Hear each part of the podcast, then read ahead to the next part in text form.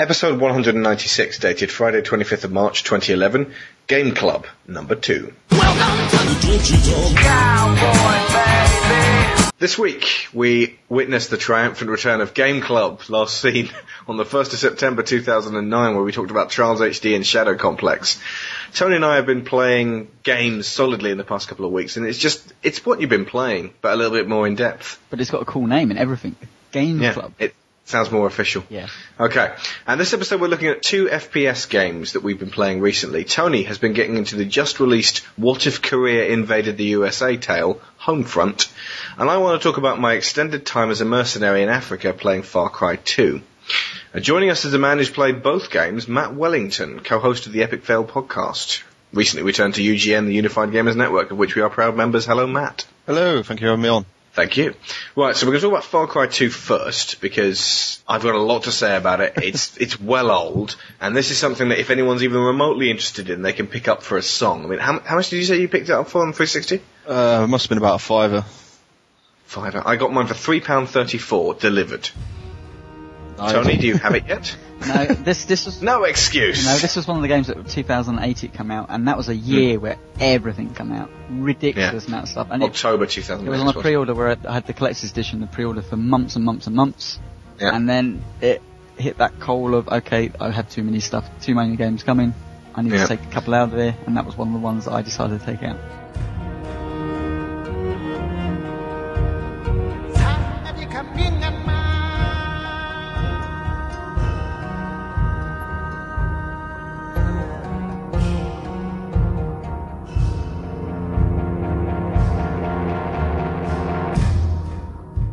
Let's have a quick look at how it actually reviewed because um, this is a game that I very rarely hear anyone talk about in a, with any particular love, but when they do, it's because they played a lot of it.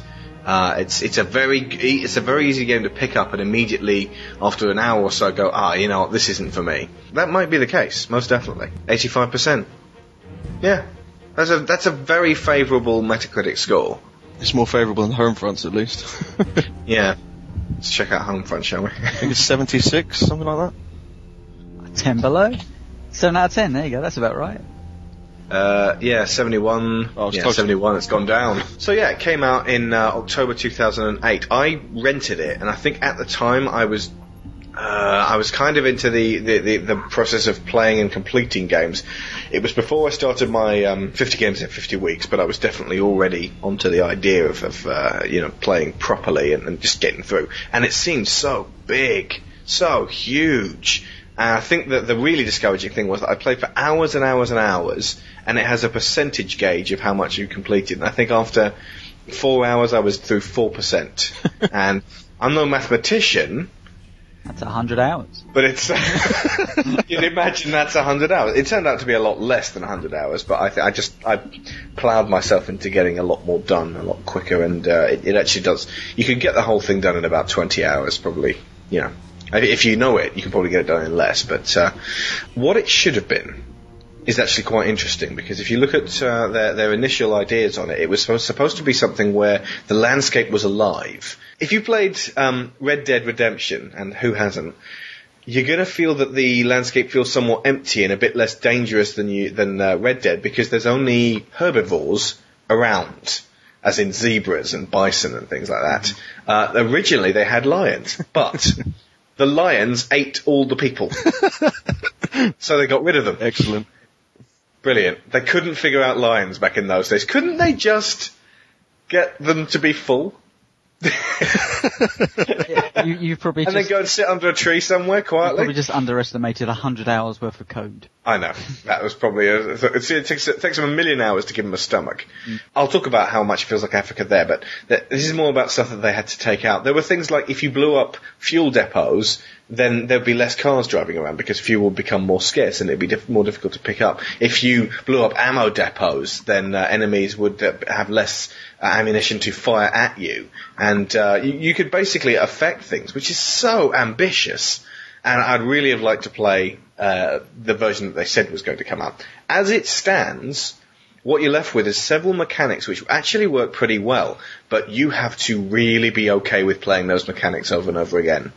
The the game it most reminds me of is actually the original Assassin's Creed because you do like the same five things in that over and over again. Now it just so happened in both cases I actually kind of liked doing those same five things over and over again, but it began to get well, okay, here's one thing that makes people really kind of angry at Far Cry 2. You start off in Africa and you get a little guided tour, the way that, you know, Half-Life has made famous. You know, here is your landscape. This is the, uh, the theatre with which you will be playing.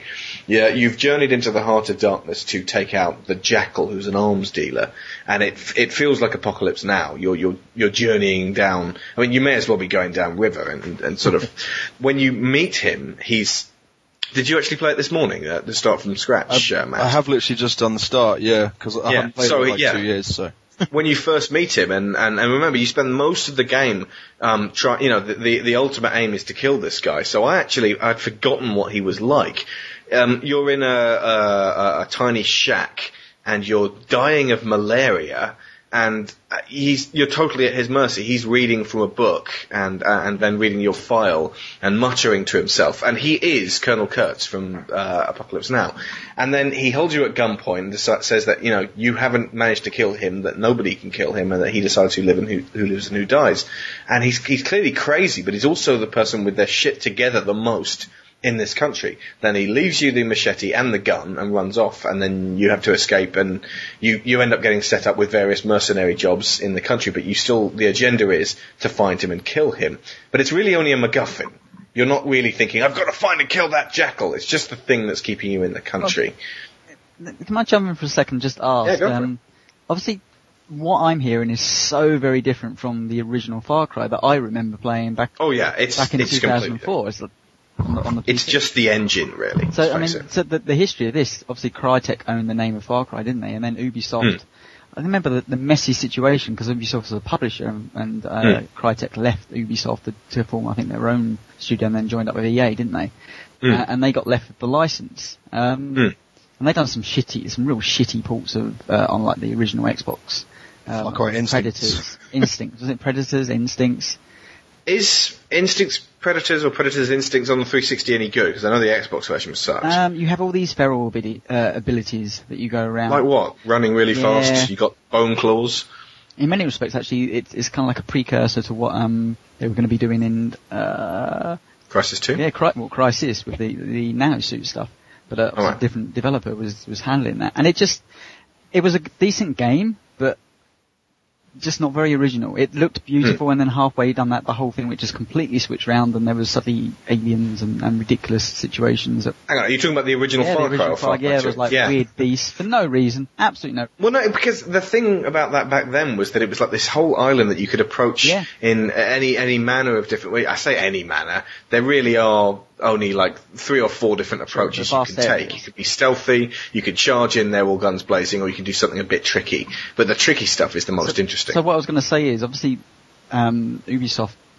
Oh yeah, it was Ubisoft that uh, took a look at what the franchise was and decided, apart from the, the vast Take out the aliens, thank apart you. from the vast scape of it, making it look beautiful, to actually ditch most of the stuff that made the original Far Cry kind of a Hmm. popular series, which I think was actually a really, really brave move.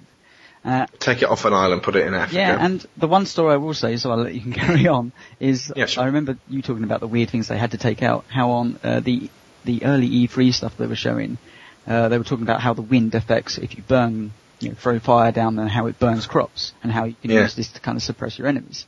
They were saying they were having problems that To destroy their food well, the problem was in the builds that they were running was that if the wind was blowing in the you know the right direction and strong enough, the whole Africa burned down. the whole area would just continue to burn all the way to the very end and literally leave a complete black uh, scarred uh, planescape. So some really uh, interesting ideas in there. So I'm I'm eager to see how they actually panned out in the full game. Well, the limitations that you're talking about, the the the, the ultimate end of what your actions could be in that original early build, would have given way to things which actually would have annoyed a lot of people. Now, anyone who's played this game for more than say a few hours will be able to tell me right away what was the thing that annoyed you the most, Matt. Driving. Yep, driving and check. I was thinking more specifically about checkpoints. Driving is a side effect of the fact that you are in a 50, is it 50 kilometers? 19 square miles. Yeah, it's uh, massive. square of Africa. It's huge. Well, there's two, two areas, but they're both absolutely huge. However, the checkpoints were what people always bitch about. It, here is how what happens if you go to a check if you drive through a checkpoint. There will be four or five guys in there, all with AK-47s. You drive through. They, I mean, if you just try to avoid combat, you go straight through. You carry on driving. After a few seconds, a jeep will turn up behind you, ramming into you, driving much faster than you, um, and and basically just keep you know driving behind you, and, and while they shoot you. So you get out. They drive ahead of you, stop, one guy's in the back and uh, usually on the gun seat, and one guy's in the uh, the front, and he will get out. And it be- I I did this so many times by rote, every single time, like like a thousand times when I played this. And I just I, I learned to just sort of run slightly to the right, duck down, aim at his groin, then slightly aim up and shoot at his head when the guy got out the front of the car. It's like they did the same thing every time. So you shoot that guy and then you turn around and shoot the guy in the heavy machine gun seat because because his reactions are slightly off. He takes a little bit longer to wheel around to you, so you know you can kill him the second time. But because this happened so many times, it became like this thing you just had to do. Now this wouldn't bother people, I think, as much if it weren't for the fact that when you get to save points, they're basically huts that you have to take out the five guys at the hut, and once you've taken out those five guys, um, the hut becomes a save point. You can save, you can restock your ammo and stuff, and as you um, get more abilities and you buy things over over time, you can stock up these save points like Grand Theft Auto, and, and it became becomes a haven where you re- refuel all your um, ammo and, and, and things. Now that's safe every single time you do that, and it, it gives a sort of sense of some sort of sense of permanence that you're affecting the world. So that is then at violent odds with these uh, checkpoints where if you clean them out, wander off, and then come back two minutes later, there's five guys with AK-47s there, like as if nothing had happened, and you're like, seriously? Did I not? I mean, could you guys stay away from the checkpoints for just a few minutes till I get back? There's this, this sense that every time you go through a checkpoint, you are reminded over and over again how much you can't affect the world, which is really disconcerting in a world where they're trying to convince you of the opposite. Regarding what it is, there's a civil war going on in this small part of Africa, and uh, the unfortunate upshot of that is that everybody in the entire country wants to kill you. They're all mercenaries. There aren't any civilians. Well, there are a few, but they're all hiding inside huts where you can't even get your gun out. And uh, it, and in ceasefire towns, there are a few people sort of walking around. But by and large, if you meet someone out on the plains, they're going to be in a truck and their aggression levels are like it's like rage infected monkeys. It is like dudes that are 28 days later. When they see you, they'll go and then they'll put, turn around and then they'll get out and try and kill you. And every single time you have to kill them. There's no reasoning with them. There's no sense of of I did something to piss them off or you know ooh, a bit of tension here. It's just like if I see you and you see me, one of us is going to die, and it ain't going to be me because I've just got so much more weaponry than you. So how, And it- how much does that break the immersion then? It- uh, quite a lot because you you feel ultimately you feel you feel like you're trying to I don't know not liberate this country but you're you're doing work to allow guerrillas and and various there's these two factions constantly at war with one another but you don't really know who they're fighting for you don't really get a sense that there are people around here it's uh, it's the, the closest equivalent would be say Mercenaries 2. That's full of civilians. There's civilians all over the place. When I drive around in Mercenaries 2, I try my absolute best to avoid hitting civilians because I now appreciate them so much more because they aren't in Far Cry 2. And it's such a shame that you don't just meet people just walking along or driving along by the side of the road who don't want to But kill you You are in the heart of Africa, and even within that, the diamond trade section of Africa. Yeah, I mean, it's you, you believe. I mean, if you've watched something like uh, Blood Diamond, which is rubbish, by the way, um, you you believe that you're in a place. Yeah, it's quite. Djimon Hounsou is very good, um, Falls but apart the the second half of that film. It does. Turns into an action film. Actually turns in all the bits that you didn't like about Far Cry. There we go. yeah. um, yeah, good point. Actually, no, the action is not what I didn't like about Far Cry. It's just that the the the, the thoughtless, you know, mindless aggression that was a bit galling. But you know, once you once you accept that everyone wants to kill you, it becomes more a case of you know, I am. It's it's kill or be killed. I am the hunted. I want, I want, and you become death incarnate. I want to know a little bit about Matt, how he approached this then, because you know, did, Yeah. you've played the game, you've completed the game twice, correct? On and Yeah. on three different platforms. So, did the combat get to you, or did Um, the, those situational combat get to you? it didn't necessarily get to me. I think it's come, it's become a sort of combat mode where, well, me and my mates, when we played it, we, we used to, you know, converse and talk about it all the time. So, um, we started labeling, like, there's different modes of AI, and a lot of people have picked up on this. Um, Uh-huh. I've sort of highlighted some here. I mean, obviously what you're just talking about, Alex, we called the combat mode. Mhm. They are purely there to attack you quickly and effectively flank you, and they literally make your life in the game a living hell. But that's not the way you can always counter the game. Far Cry 2 annoys a lot of people because it is so aggressive. But if you take the, the mode to say, I don't know, sneak around in the jungle, that in, in the opening few, literally within the first 20 minutes, the first camp you attack, you can take out all the guys without them even noticing you. Or you can take them out in one hit. Literally all I did was sneak behind them, jump up and fire an RPG at the middle of them, but killed them both. And that was it done. I didn't lose any ammo apart from the one rocket that I'd fired and I didn't lose any health. Um, but there are, like, there's other combat modes. I mean, there's alert mode, which is what I sort of specify as the enemy is aware that you're in the area, but they don't necessarily know where you are. So they'll look around for you, and they might even spread out as if they're preparing to flank you, like you'd see in um, in Call of Duty 4 when you lay down in the grass and the Hmm. Russians are walking around you. It's it's kind of like that, but they don't know where you are. So you always have the advantage in Far Cry 2 of being able to scout out your position Hmm. using binoculars, which I know Alex you probably experienced in the first 20 minutes as well Yeah. where you have to, you know, mark your targets like your ammo and your health, things like that. Enemy positions basically. And it, it's up to you how you counter it. And then there's a third one which me and my mates termed idle mode. And this is where the enemy Where they're just, just sitting in the shade. yeah. and they're not aware at all. They're sitting down, they're drinking, they're having a smoke, they're talking to each other. Usually happens a lot during midday when it's very hot. Exactly. And And people, you can are, com- you know, don't want to be running around in the sweating heat. and you can completely get the jump on them, like run up behind them and smash them in the head with a machete. But um, Mm.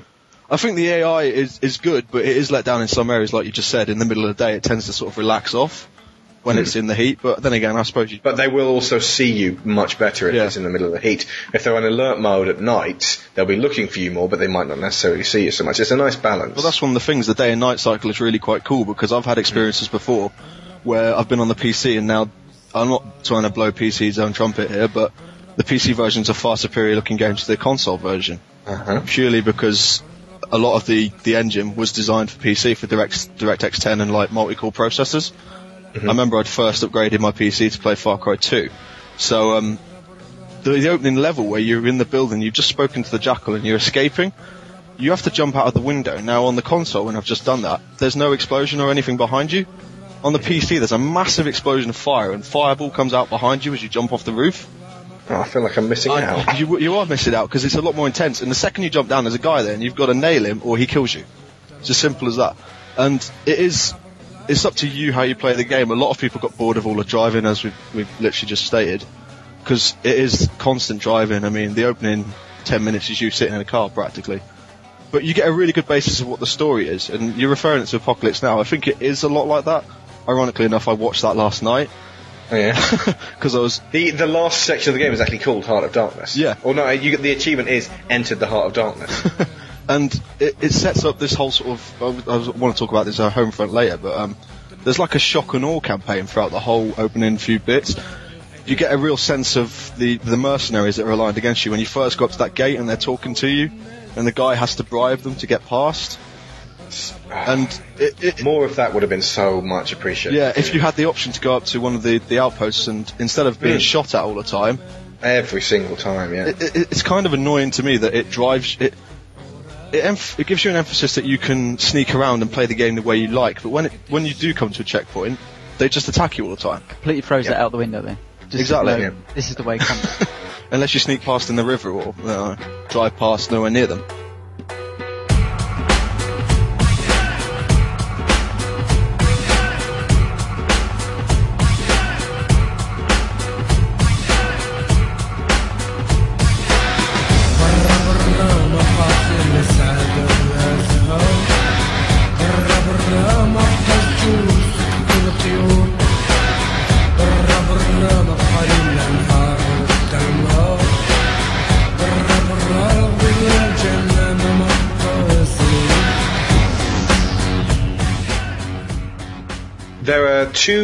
Pretty major things uh, about the game that are actually different from uh, yeah, pretty much every other game that I, I can think of.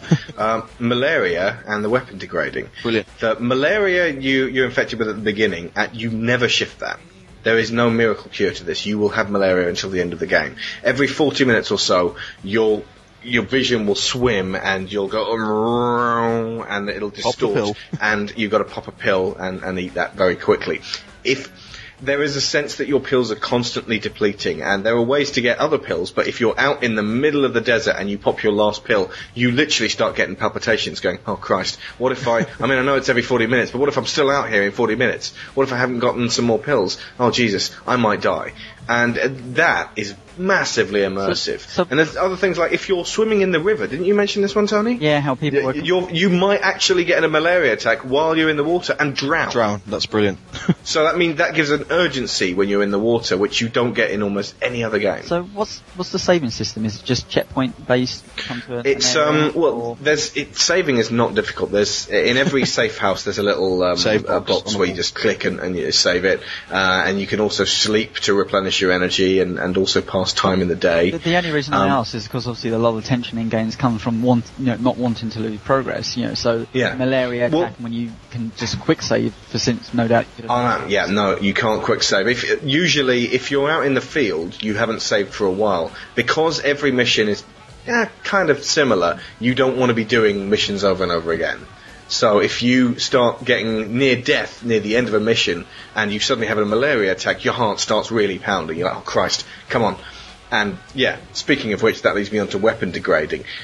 I, I can't imagine how anyone would not think that this was an awesome thing until you're actually in the middle of it and you're like, oh my god, this is fucking horrible. But at the same time, Shit, it's got to repair. you kind of have to respect it because it's you're dealing with mercenaries who use unmaintained, shitty, rusty, old, dirty weapons, and they could, you know, at any minute they might fail you. There is nothing more that m- makes your heart leap to your chest more than turning around to a guy who's just discovered you, and you know you've been sneaking very quietly, and you go shit, and you turn your silenced pistol towards him so that you can just quietly dispatch him, and the pistol goes. And the slide breaks off in your hand and jams. and goes ding, and you uh, you, know, yeah, you can either jam, in which case you could sort of hammer on the trigger to uh, to make it actually unjam, or just literally it explodes and breaks the gun, and you don't have that gun anymore, and you have to very quickly switch to machete and attack him, and that second he might have raised the alarm or shot you with a shotgun in the face.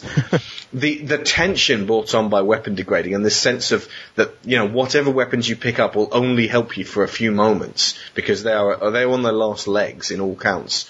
Um, it, it really makes the game feel much more desperate, and you can buy weapons. Uh, but even the weapons that you buy and keep in your, your hideout and can constantly replenish aren't guaranteed forever. They will give out on you at some point, so usually at the most inopportune moment. from what I've heard though, it's, it seems like every single weapon that you pick up from, Hmm. from I mean, the enemy um, Yeah.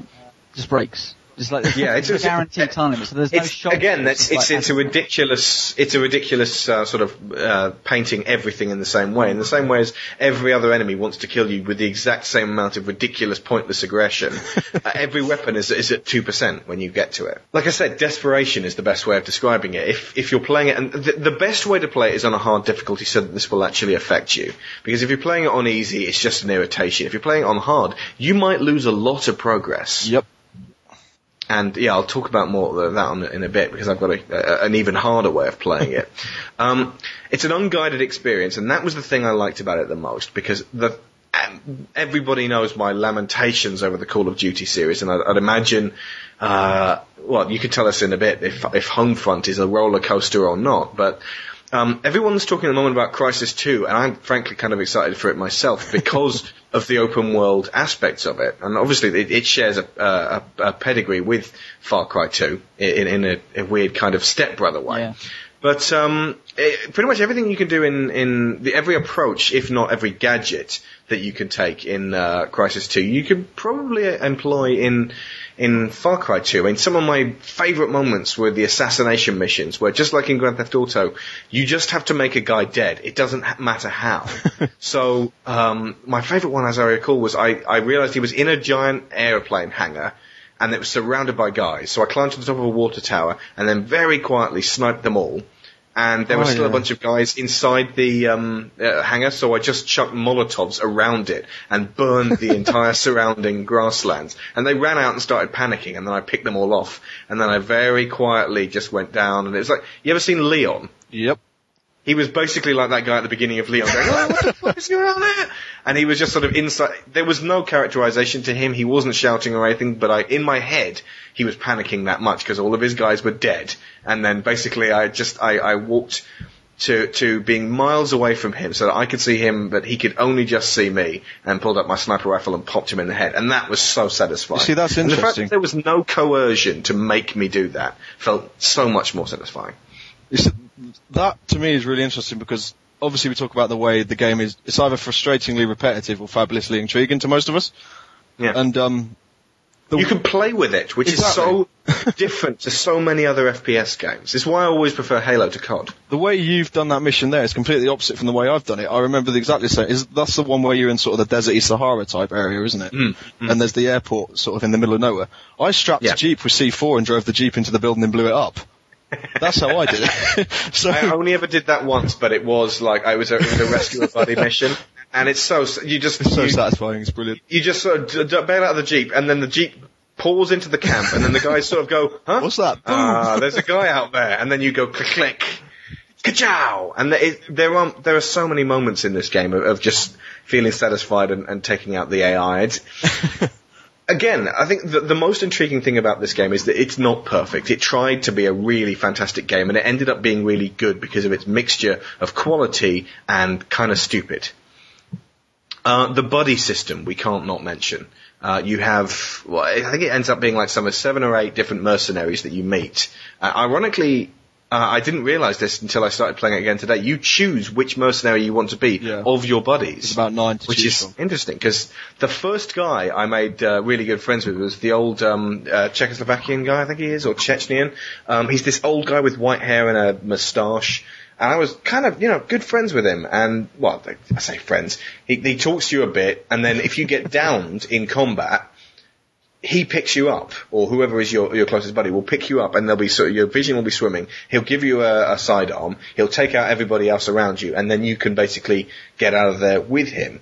Um, you, there's there's very little sticking together. It's not really sort of accompanying each other, but um, you have to watch them because when they get shot, uh, you have to choose between uh, using your morphine on them, syrettes, or uh, killing them Yeah, leaving them there. or abandoning them. Um, and it's it's not really a huge decision because if you've got a a, spare Syrette, then you know for God's sake keep him. He's a, he's a good buddy, and it's it, it it's worth a life to you if you're if you're not careful. But um, they they when they get down three times, they keep asking for morphine. It's like that bit in Saving Private Ryan. I, I just uh, I read a blog post about that earlier today, and they they keep asking for morphine, and then they they overdose on it, and so you have effectively euthanized them, and it's it's a real decision to make to begin with. And then later on in the game, this is kind of a spoiler, so if you're really into your Far Cry 2, so you've had long enough. if you want to play Far Cry 2, considering what I've just said, you might want to spin on by one minute.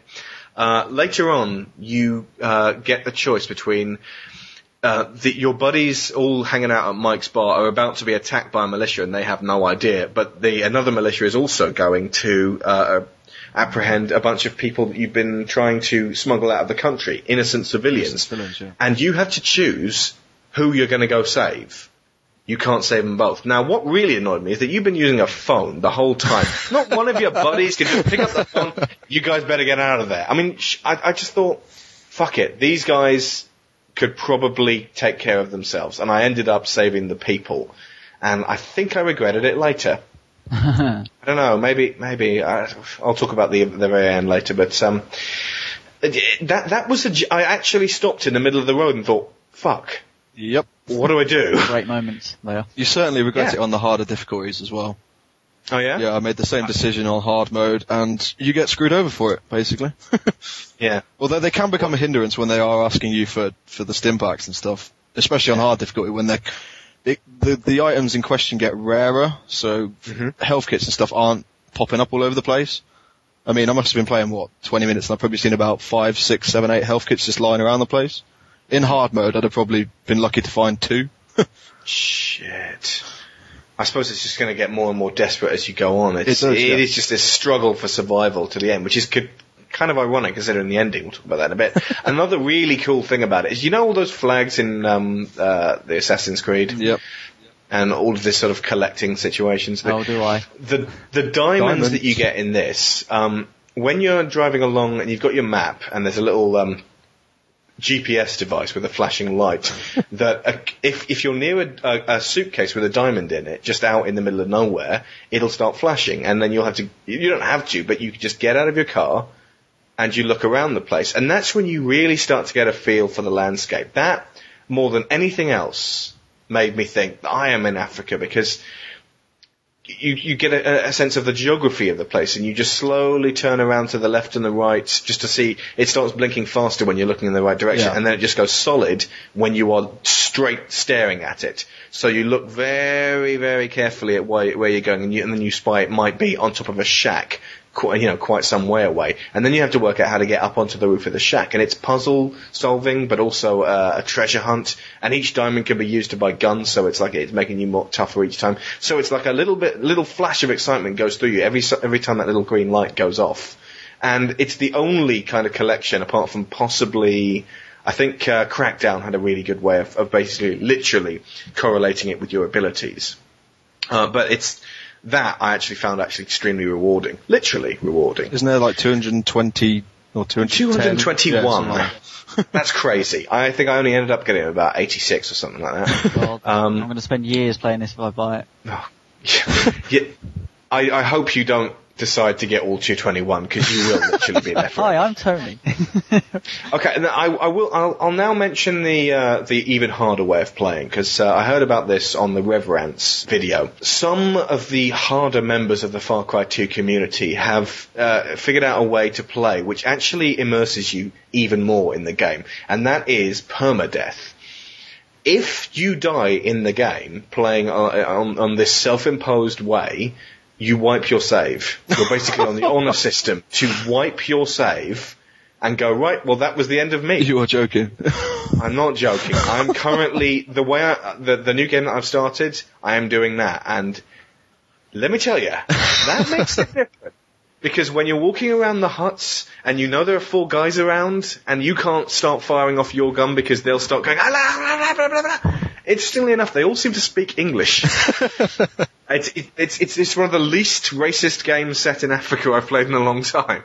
Um, there's, there's a big sort of mix of, I think they even say all of these mercenaries came from outside the country. So all, there's Dutch ones, there's South Africans, there's English ones, there's French guys, and they all seem to be, you know, equally homicidal.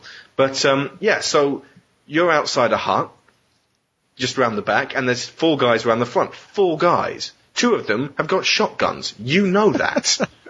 if you can't kill all four of them, and one of them shoots you in the face with the shotgun, and the other one shoots you in the back with the shotgun, if you don't have a buddy around to rescue you, that's it. Game over. Possibly 20 hours worth of game dead.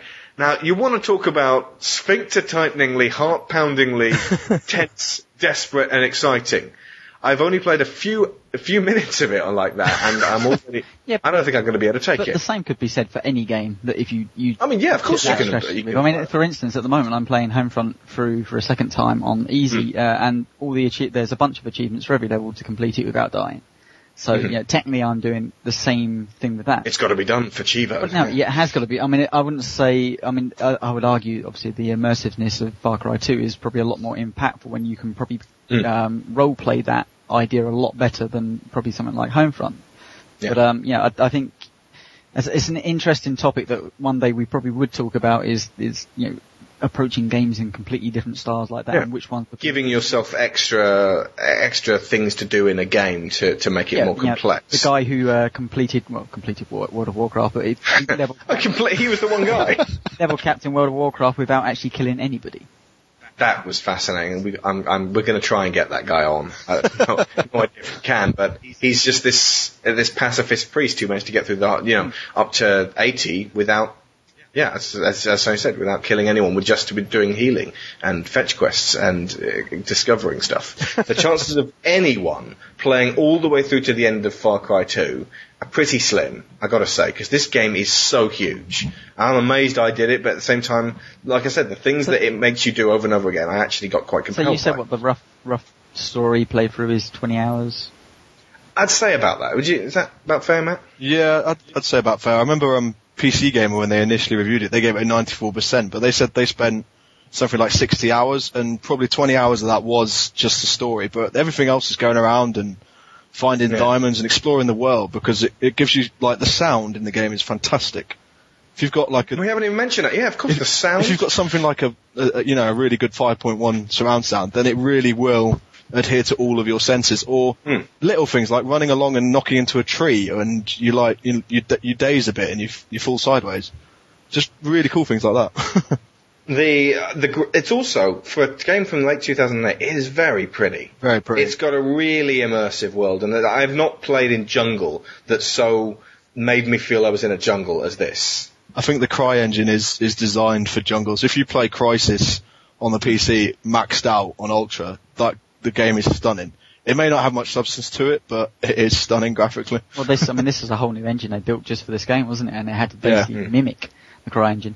I mean, just before you, you, you maybe wrap up and talk about the end, so if you would, you know, if it's been forward or not, there's a couple of things I want to know. So, does the more kind of, um, unique elements such as the fire casting to, you know, to surround your enemies, um, does that stuff actually play out at all really towards the end of the game? Do you end up finding yourself using it or is it just literally you, you find yourself now just sniping and shooting and kind of leaving all that, the day-night cycle stuff behind? Oh, no, I think it's a, that it's it's consider that it's a toolbox of different things you can use. That fire is something I employed quite a lot. Yeah. It's because it, panics people. They don't know what's going on. Uh, that you, you just chuck a couple of. It's a really good way of clearing out a large, sort of close knit group of guys. You just charge in there very, very quiet. Charge, charge quietly. you run in there very, very quietly. Chuck molotovs at selected points, and then you back the hell off. And you get out your dart gun. Which, by the way, I think I murdered more people with this dart gun than any other weapon in the game. You just watch them scatter, and then while the fire's going on, they can't hear each other or see each other getting taken out very, very quickly and quietly by you. But you, you can, you know, basically do that, and it's it's it's definitely something you, you'll find yourself doing quite a lot. And uh, it, there'll be things like you know to use to your advantage that the, the explosive red barrels. Oh, yeah. I, I know they turn up in a million different games, but when you're up against a wall, to be able to you know go right, there's a red barrel over there. If. I chuck a grenade that way, I am. I, I might just be able to get out of this one. Speaking of the red It's- it- barrels, they yeah. are really useful for causing distractions. Mm-hmm. Even in the really early levels of the like the really early acts of the game, if you you're assaulting a hideout and you take out a barrel that's right on the edge of the hideout, you you tend to draw the patrol across towards your, where you are, which means you can then take advantage of what Far Cry 2 does really well: the elevated positions, getting up really high, and once you once you unlock the sniper rifle, I think it's a Dragunov. Um, Mm. once you Oh, un- once you unlock that, the gameplay changes. And Hmm. um, there's a there's a guy there's a PC gamer who is he's quite well known among like PC gaming communities, and um, he's got Major Slack is his name, and he's he's done a whole series of articles on Far Cry 2 and whether or not people like it. He he loved it. He's got he's down as saying it's the best game he's ever played, which is which is quite impressive considering how many people dislike this game. Yeah. But- and it is flawed, but it, it, It does is, have yeah. the potential to be very, very appealing if you like this certain set, set of uh, tasks to be done.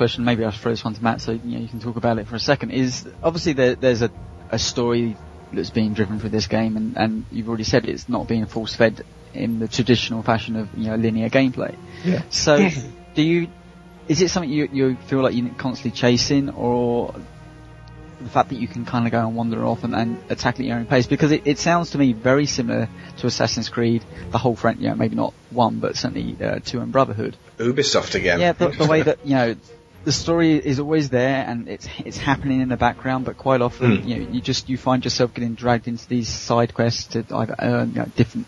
You know, uh, in the case of uh, Brotherhood, earn more money to kind of build Mm. up the properties around that and make the people's lives there uh, more interesting. And you, I, you kind of lose some of the focus of the main plot and find yourself having to jump back onto that. Does that happen, or is it more like, now I just want to see what actually is going on here, and you, you get caught up in it, or you know, I, I suppose I suppose the best part of this would be to allow you to do both, and it not seem like you're, you're losing thread of what's going on. It does happen, but I mean, you can you can ca- you can take on a mission, complete the mission because of these warring factions. The game is full of like political intrigue, and Yeah. um, you can play the factions against each other, which is something really cool. And you can practically have them fighting by the end of the game, Mm. which is really interesting. But you can do a mission and then go and do something else for like half an hour, 20 minutes. Go and get some diamonds so you can buy better weapons. I spent a, Yeah. probably at least 50% of my first playthrough going around finding diamonds purely so I could unlock better weapons because the weapons you carry around with you, because you're limited to three weapons and a main, like, melee weapon, you have to have things that you can count on all occasions. I never, I never ever dropped the RPG. I had it on me all the time, purely because if a patrol was annoying me, like we, st- we said earlier, speeding up and smashing you in the back, Mm. I could jump out and fire a bazooka up their ass. the, Dart rifle, never let go of the dart The rifle. reason I'm bringing up is that I, I think it's it's quite actually a commonplace in, in kind of the action adventure games and certainly kind of the platform. Yeah, yeah, action adventure. I think is it perfectly sums up because it, it's easier to do, but it very rarely happens in first person shooters.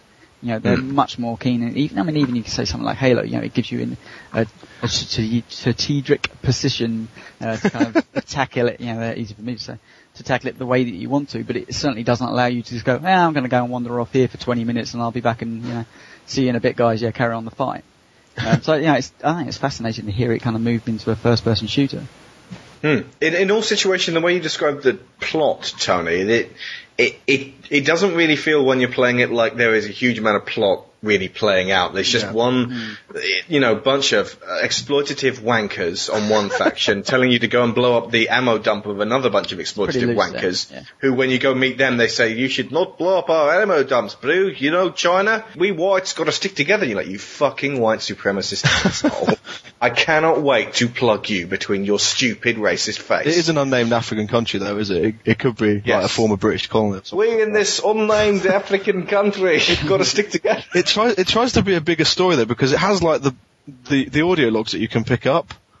Like there's an audio log you pick up at the beginning. It's like a, a, Yeah, there's a few. tape. There is a few, and I think It's it's mainly the jackal sort of Yeah. muttering to himself and going, "Oh, these these people, I saw these these villages on fire." but it's interesting to listen to. It's like Apocalypse Now with Yeah, more of that would have been great. Yeah. If every diamond you found had a little bit of something with it, that would be even. Okay, cooler. like so I- notes yeah. or something. I got, I got Yeah. the feeling then it's more, not necessarily a, a driven narrative, more just a, an immersive piece where you're, It- you're pushing it's- forward to the end. It's more like a simulator of what it's like to be a mercenary in an African country than a plot where you find out about stuff that happens Okay. to people. Yeah. It's it's basically it's a way of immersing you in this war torn zone, and it's it's very effective to that end. There's one thing we Just haven't long as you mentioned know. that I think is pretty cool is um when when you're shot or something and you have to heal yourself. Oh. He carries a pair of pliers and he just pulls bullets out of his arm or, dis- or his arm dislocates and he pops his arm back into place. Uh, and I I say think pops, he like he, he, he, seriously he cool. twists it in a sickening crunch, and then like he, he, he puts lit matches into his own flesh. Yeah, he does it online as well. It It- is it- grim, they do it on the multiplayer as well, which I think is a really cool aspect. But I, I and just love also that. that takes time. And it's like if guys are shooting at you and your and your screen's going bright red, and he's pulling with pliers out of his forearm a bullet, you're like, God damn it, just hurry up! And then his gun's jammed as well. And you're like, get the gun unjammed. or repairing cars. Oh yeah, you, uh, you twist. That's another really cool thing that you, it makes you because cars are your lifeline. If you're wandering along on your, on your feet, then you could end up walking for a long, long time. So you have to respect those cars. And when you start slamming them into things or getting shot at, the radiator starts steaming. You're like, come on, hold together. So you take out the guys who are trying to kill you, and then you repair your car and carry on. It's not like Grand Theft Auto where another one's going to come along at any second. It's that there are a lot more sparse in between, so it makes you feel like you you need to to, to pay credence to these cards. The 5.1 surround sound. More than any other game I have ever played, if you stand uh, behind a tree and there's a guy shouting to another guy, and he's very close by, you know exactly Where where he is, is in exactly. relation to you. Brilliant. The 5.1 is so spot on accurate regarding spatial awareness in this game, and it allows you to perfectly improvise tactics and go, right, okay, he is just around there. I have not got time to reload my gun. You switch to machete, you turn around and you whack him in the, and he's dead, and, and then you have to finish him off in the chest, and that's even more satisfying. But, um, yeah, the, the, extremely effective use of soundscape, and But it has a dynamic music system as well, which is one of the things Yeah. that the, graphics engine was. I can't remember what it was called. It was Dunia or something, but Hmm. um, it was it was purely developed for Far Cry 2, and um, the one of the things they claimed was it, oh, it has dynamic music and non-scripted AI. Fair enough, you can see the non-scripted AI, and the dynamic music actually works quite well. yeah. But when it Well, I got a little bit tired of that uh, that one song that plays over and over again. It's like it's a full song on the soundtrack because it, it's it's playing in a car at one point. but um, if if you listen, it's like it plays the same seven seconds over and Over over, and over again. and you always get the same thumping music when you're about to have a fight. Yeah. Exactly the same. Chords. So dynamic has an asterisk attached to it. it may not be quite as dynamic as we may have led you to believe, but again, impressive. Not perfect, but very impressive. And for the three pound thirty four I got, I think this is the most gaming I've ever got for my dollar. Did you witness the storm effects at all? Um, I was in a, I was in the rain at some point. Yeah, when it goes pitch black and you get lightning and things like that going across the screen. Not all that often. I've- Maybe that was just on the PC. I don't know. It, it might have been, but I have I had that on the PC several times, and it, it's amazing. It's like uh, it's when you play Red Dead Redemption and you you go outside a saloon and your horse is tied up and it's storming Hmm. above. The way your horse reacts is in jumping around and neighing and all kinds of stuff. It's it's it's as cool as that. I mean, in the distance you can see the lightning hitting trees and things like that, and it's really cool. But the night and day system, I think, is one thing that we haven't really mentioned. Yeah, it's no, really yeah. well done because if you attack in the night, they tend to be asleep or they tend to be sitting next to fires, which gives you a whole new level of sneaking up behind them. Mm. And you can do a whole camp without being spotted at all, or you can take them out Mm. from a river, or you can do a hang glider thing, which is really cool.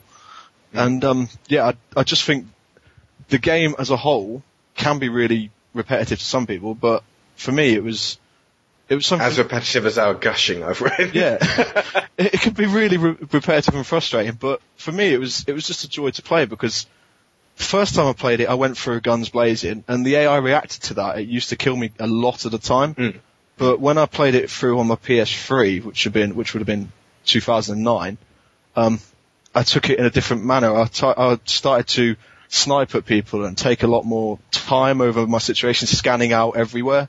For example, when I said I drove the vehicle with the C4 into the hangar, the next mission I, I, I sniped the guys and knifed the other two on the guard towers.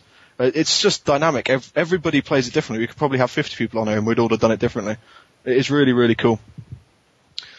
I think I'm going to carry on with this whole, you know, having one life uh, to to lose in this game, and I will, I will let people know how it happens, and you know, when I eventually do succumb to some horrible calamity, what killed my character. But um, by the middle end of the game, when the checkpoint guys, the, the average checkpoint's got a rocket launcher guy in there, and you're just driving up near to it, and there's a sort of a and a little fireball appears just in the top left. You're like, oh shit! And your car explodes and throws you into the road. And then you've got about three seconds to pick yourself up and run out of the wreckage before he hits you with another one. That's going to be somewhat difficult to live through. Yeah. It's, it's interesting actually listening to you talk about this because this is something that obviously you and me have very different gaming styles in, in the fact that, you know, I play a lot of stuff on hard. Normally Hmm. actually it's linked with achievements and whatnot, but, you know, it's stuff like, well I've had previous conversations how, you know, playing Call of Duty on Veteran is actually a completely different gaming experience than just running through it on, on normal. Once again, we will Hmm. do a gaming conversation where we talk about difficulty in games. Yeah, that's coming. But um, you know, it, it does. I mean, that to me, it leads in the same situations where once you could just run through here, just popping people off left, right, and centre, and it really have no impact on you. Um, Yeah. And this actually happened to me in, in Homefront, so maybe I'll save it for there. But um, same situation in, in Call of Duty where you'll be going on veteran and you know two shots and you'll be dead. You know, you can't take 10, 15 shots and, and still push your way through. So you have to make sure that every single piece of cover that you're about to stick your head up on is sound. Otherwise you're going to die. And, you know, it can drag, I mean, one, it can either drag out games massively, which probably happens more often than not, but two, it can add up to moments that are really, really tense. Mm. And, you know, a lot, I don't know, a lot more immersive, I guess, if you want to play it in that style, but also it, it's, it's not for everybody. And, you know, I think the idea of wiping a save off if you died once would be, Yeah. I mean, that's Steel Battalion. Yeah, I was. That was the first thing I thought of when I heard it. I was like, "Whoa!" Yeah, there's no Self-imposed steel Yeah. battalion. Um, anyway, so the ending. I mean, let- let's sum this up. What's what? What's the ending? And what does that Okay. got you in a for for for for Right. Yeah, Führer. Okay, uh, everyone, uh, if you if you don't want to know what happens in the middle and then the end, uh, then uh, fast forward by two or three minutes. Okay, uh, in the middle of the game, uh, I think I already mentioned that you uh, you could basically decide to let your friends die or uh, save the missionaries. I don't know what happens if you save the missionary. If you save your friends, what happens?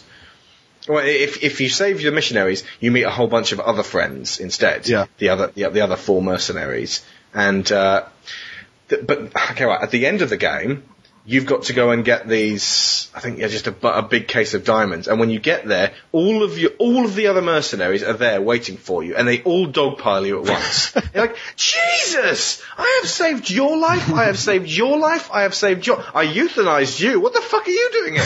And you're like. What the hell's going on? And the first time I died like a bitch because it completely threw me. Yeah. Um, and then the second time, I thought I'll be clever here, and I sniped the first guy who was just standing by the case, and then the other guys attacked me, but then there was no real way out of it. And then the third time, I think by accident, I ended up jumping over a fence and uh, killing a bunch of them. And by the by the end of the game, you have hunted down and killed every NPC in that whole game. Yep. And then at the very, very end, you get to the jackal, and you're like, this is the guy, the guy I've come to hunt. He basically says, you're dying of malaria. You and I both know this. We are not getting out of this country alive. So, I've got a proposition for you. These diamonds here need to be gotten to these refugees who are getting taken over the border. If they get them, then the citizens of this country can reclaim their country and actually have some semblance of safety. So you will actually have died for a good cause. But to do that, uh, somebody also needs to blow up this mountainside, and the dynamite's buggered, so you're going to need to basically attach the dynamite to this battery, which will immediately blow it up. So whoever's att- doing the dynamite thing's going to die. To make this a solid deal, whoever delivers the diamonds, there's also a gun in this case, you have to take out the gun and blow your own head off. And I thought, fuck! die for a really good cause, or die for a really good cause. That's not even a choice. No, it's not. I, I, I was so, I was looking back and forth and going, well, which way do I want to die? I mean, could I not just say, I'm sorry, Jackal, you're a very charismatic and powerful man, but I don't like this idea of killing Okay, myself. okay, well then I'll, I'll put this to you. Right. Al, which one did you choose out of the two? Briefcase. Matt? Briefcase as well. And what was your reasons, Al? I wanted to, I wanted to m- make sure I was directly responsible for, I, was, I wanted to make sure I couldn't trust the jackal. If I blew myself up and the jackal disappeared with the diamonds, I thought, no, fuck no. I will let him blow himself up to, to clear the road and I will get those diamonds to the people. And I just wanted to be there when he actually took the brief, gun out of the briefcase, put it to his temple and pulled the trigger. Matt, wouldn't that have been such a powerful moment? It would have been, on, yeah. Hang, hang on. Matt, why did you choose then? Uh, ba- most most of my reasons are exactly the same as Alex's, but um, when it came to the end of the game, I, I I wasn't entirely sure it was the end of the game at first. I thought that maybe you, if you took the briefcase and did this, then the jackal would, you know, have his Well, way with it and, and take it off. But yeah, Have his way practi- with practi- practically that. but um, the, for, throughout the whole of the game, for me, there was this deep sort of, I don't know. I suppose it was born, bred into you from the, the, the start of the game where these people want democracy. They want some sort of, you know, stable country. And, um, in the, it's, it's actually interesting because they they talk about this in the credits at the end of the game. And, um, that briefcase seems to hold everything for them. So obviously most of what I was thinking was, you know, take the briefcase, do everything with the briefcase, even if it means dying, then so be it. Which is so interesting because you've not been altruistic at any point throughout this whole thing. There's no characterization No. for your guy. You're just like Gordon Freeman. Yeah. You're just doing what people, other people are telling you to. And at the end, you, you don't have a decision. You can't shoot the jackal and go, bollocks, I'm taking these. um, you just have a decision to die in one way or die another. And that's, again, that, se- that smacks of a game that was going to be different. Yeah. I think that that was going to be something else. So- I think doesn't- I think that wasn't the end initially. I think there was probably something else after that, or maybe even a s- or, so- or maybe just the sequence. Yeah. A very tr- uh, basically. I, I, today I went back and did the, the battery on the dynamite, and what happens is you go to the dynamite, you press Y, and then it, it does it. It, it goes. Ooh, and it cutscene, and it does exactly the the, same as if cutscene as you did got the other one. Yeah. If you did it with the other one, it basically it shows the mountain blowing up, and then that's it. It just says the diamonds were gotten to the people, and da da da da da. No one ever found the jackal, and you're like, oh, so the jackal blew himself up, Yeah. and you know, or indeed, if he did it the other way So- round, oh, so the jackal got the diamonds to the people. But what doesn't happen, Tony, and this is the important thing, you don't open the case, you don't take the gun, put it to your temple, and blow your brains out. Don't see that anything. would have been fucking brilliant. So it's a Metal Gear Solid moment.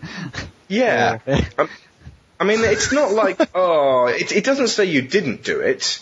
It's just, it's sort of left in an ambiguous, or maybe we'll bring back the hero of this. This is when they announced Far Cry 3 and you're still alive. Uh, well, no, because again, you could have been any one of those uh, mercenaries. There's no reason why you would, be, that, you know, that they should keep that character. It's not like the character was all that good, but it would have been so. Int- I think maybe they just got cold feet. yeah. You know, in this game, you shoot yourself in the head. If anyone can get that far, they will have butchered so many thousands of people. Yeah. It doesn't matter. And I give you Persona. But surely that would fit in with the whole mindset of the story anyway. You're in Africa. This country is Yeah. pretty much destroying itself. You s- And it's destroying yeah. you. You're literally rotting the whole way through the game from this malaria. And I, I thought I was going to get away. Before the jackal told me that, I was like, right, I'm going to get on I'm a plane. yeah.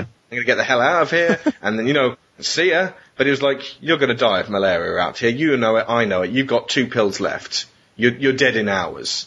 And So- there is no, there is no happy ending for people like us. And I was like, wow. So what I find interesting here, and looking at it from the outside point of view, that you know haven't been wrapped up in this story, is one, it actually sounds very similar to Blood, Diamond, even to the very. It is very similar. Yeah. Um, and two, I mean, God it left it this was- place long ago. It was well reviewed, and I've heard a lot of people talk very positively about it, but it wasn't a Mm. commercial success in any way. And I don't, and I don't really There's no Far Cry 2 2 in the works. Yeah, and I, I've heard very little about where The the, where the day. franchise is, is pushing forward. And when, I mean, maybe Ubisoft are actually, um, they're, they're trying similar techniques with some, if you've seen some of the early footage of Ghost Recon Future Soldier and how it's Yeah, using the yeah. open world and tactics and it's not just a, a run and gun shooter as, you know, as other games have been doing. So maybe they're, they're just pushing it through different franchises, but we've heard nothing about, um, this being a success for Ubisoft and them wanting to bring Mm. back the franchise. And it, it would seem the run and gun shooting nature of the first first game, and then it, it's it's kind of adequate sequels that could spawn from that was you know somewhat more of a success. So is this a success story? I, I guess it is because we want to see people trying different stuff, but at the same time, it doesn't seem to be a commercial viability. But then again, Crysis Two seems to be doing very well, which takes some of the same stuff. So. I think the best it could do is inspire other game designers to go, I see what they were trying to do with that. I'm going to do it further, better. Yeah. Yeah, I think a, a lot of game designers really, really liked Far Cry 2.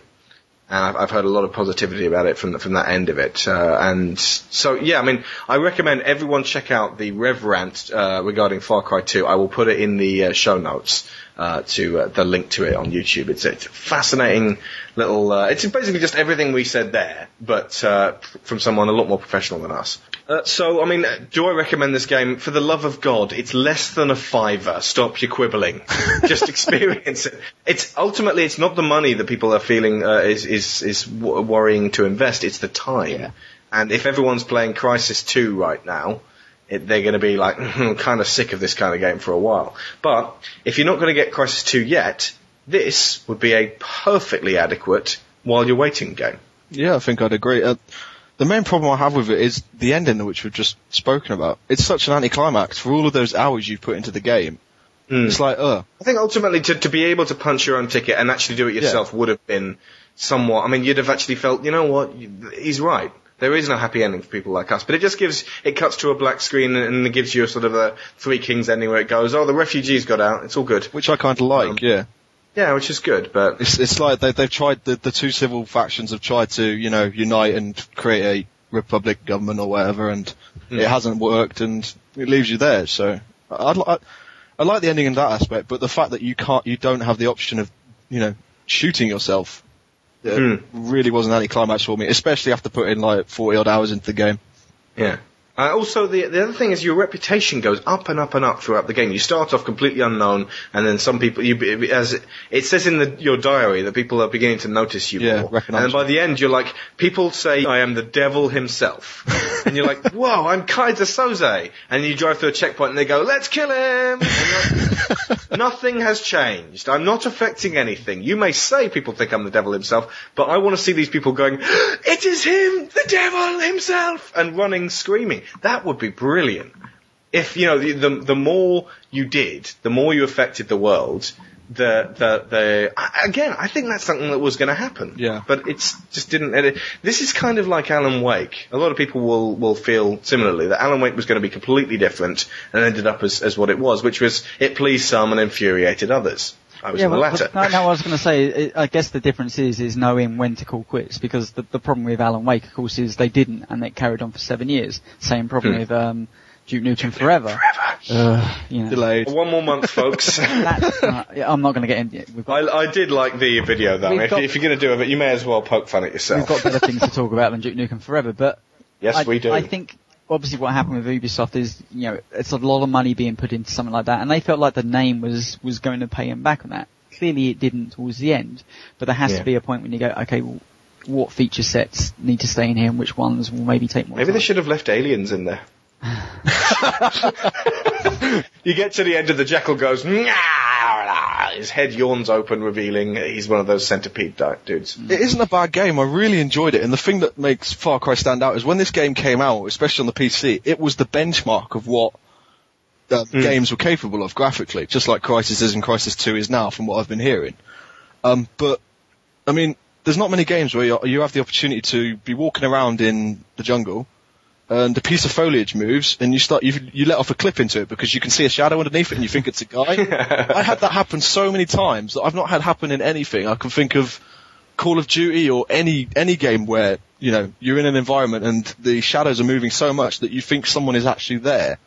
I think that makes Far Cry kind of special, but uh, Oh, um, did you, you know that bit where you've got to take out that guy and he's in a hut at the top of a cliff and there's a big rope bridge in between Yeah, him yeah. and the side. Did, what did you do after you killed him?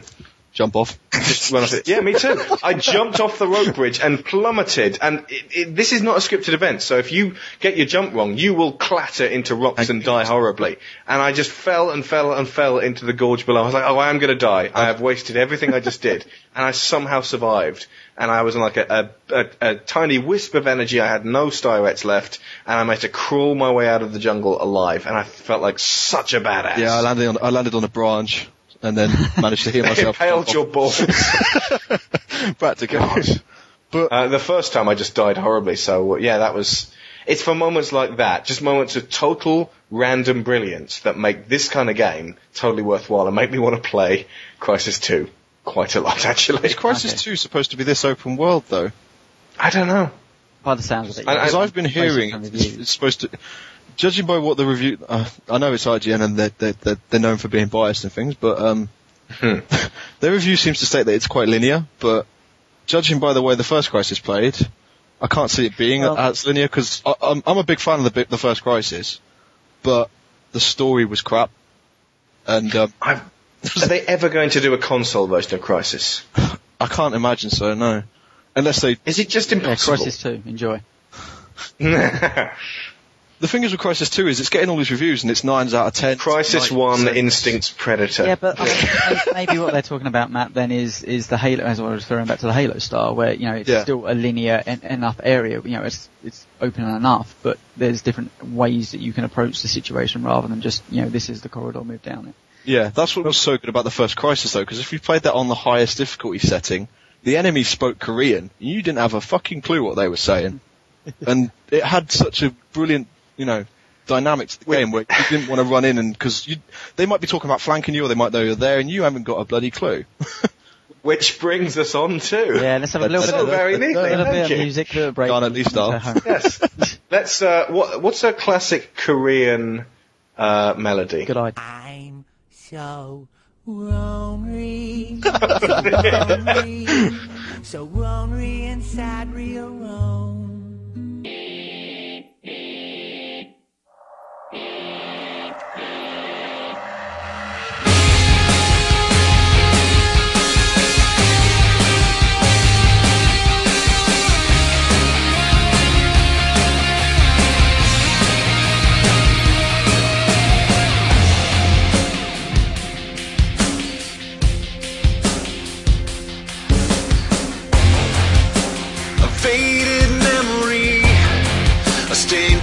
Picture left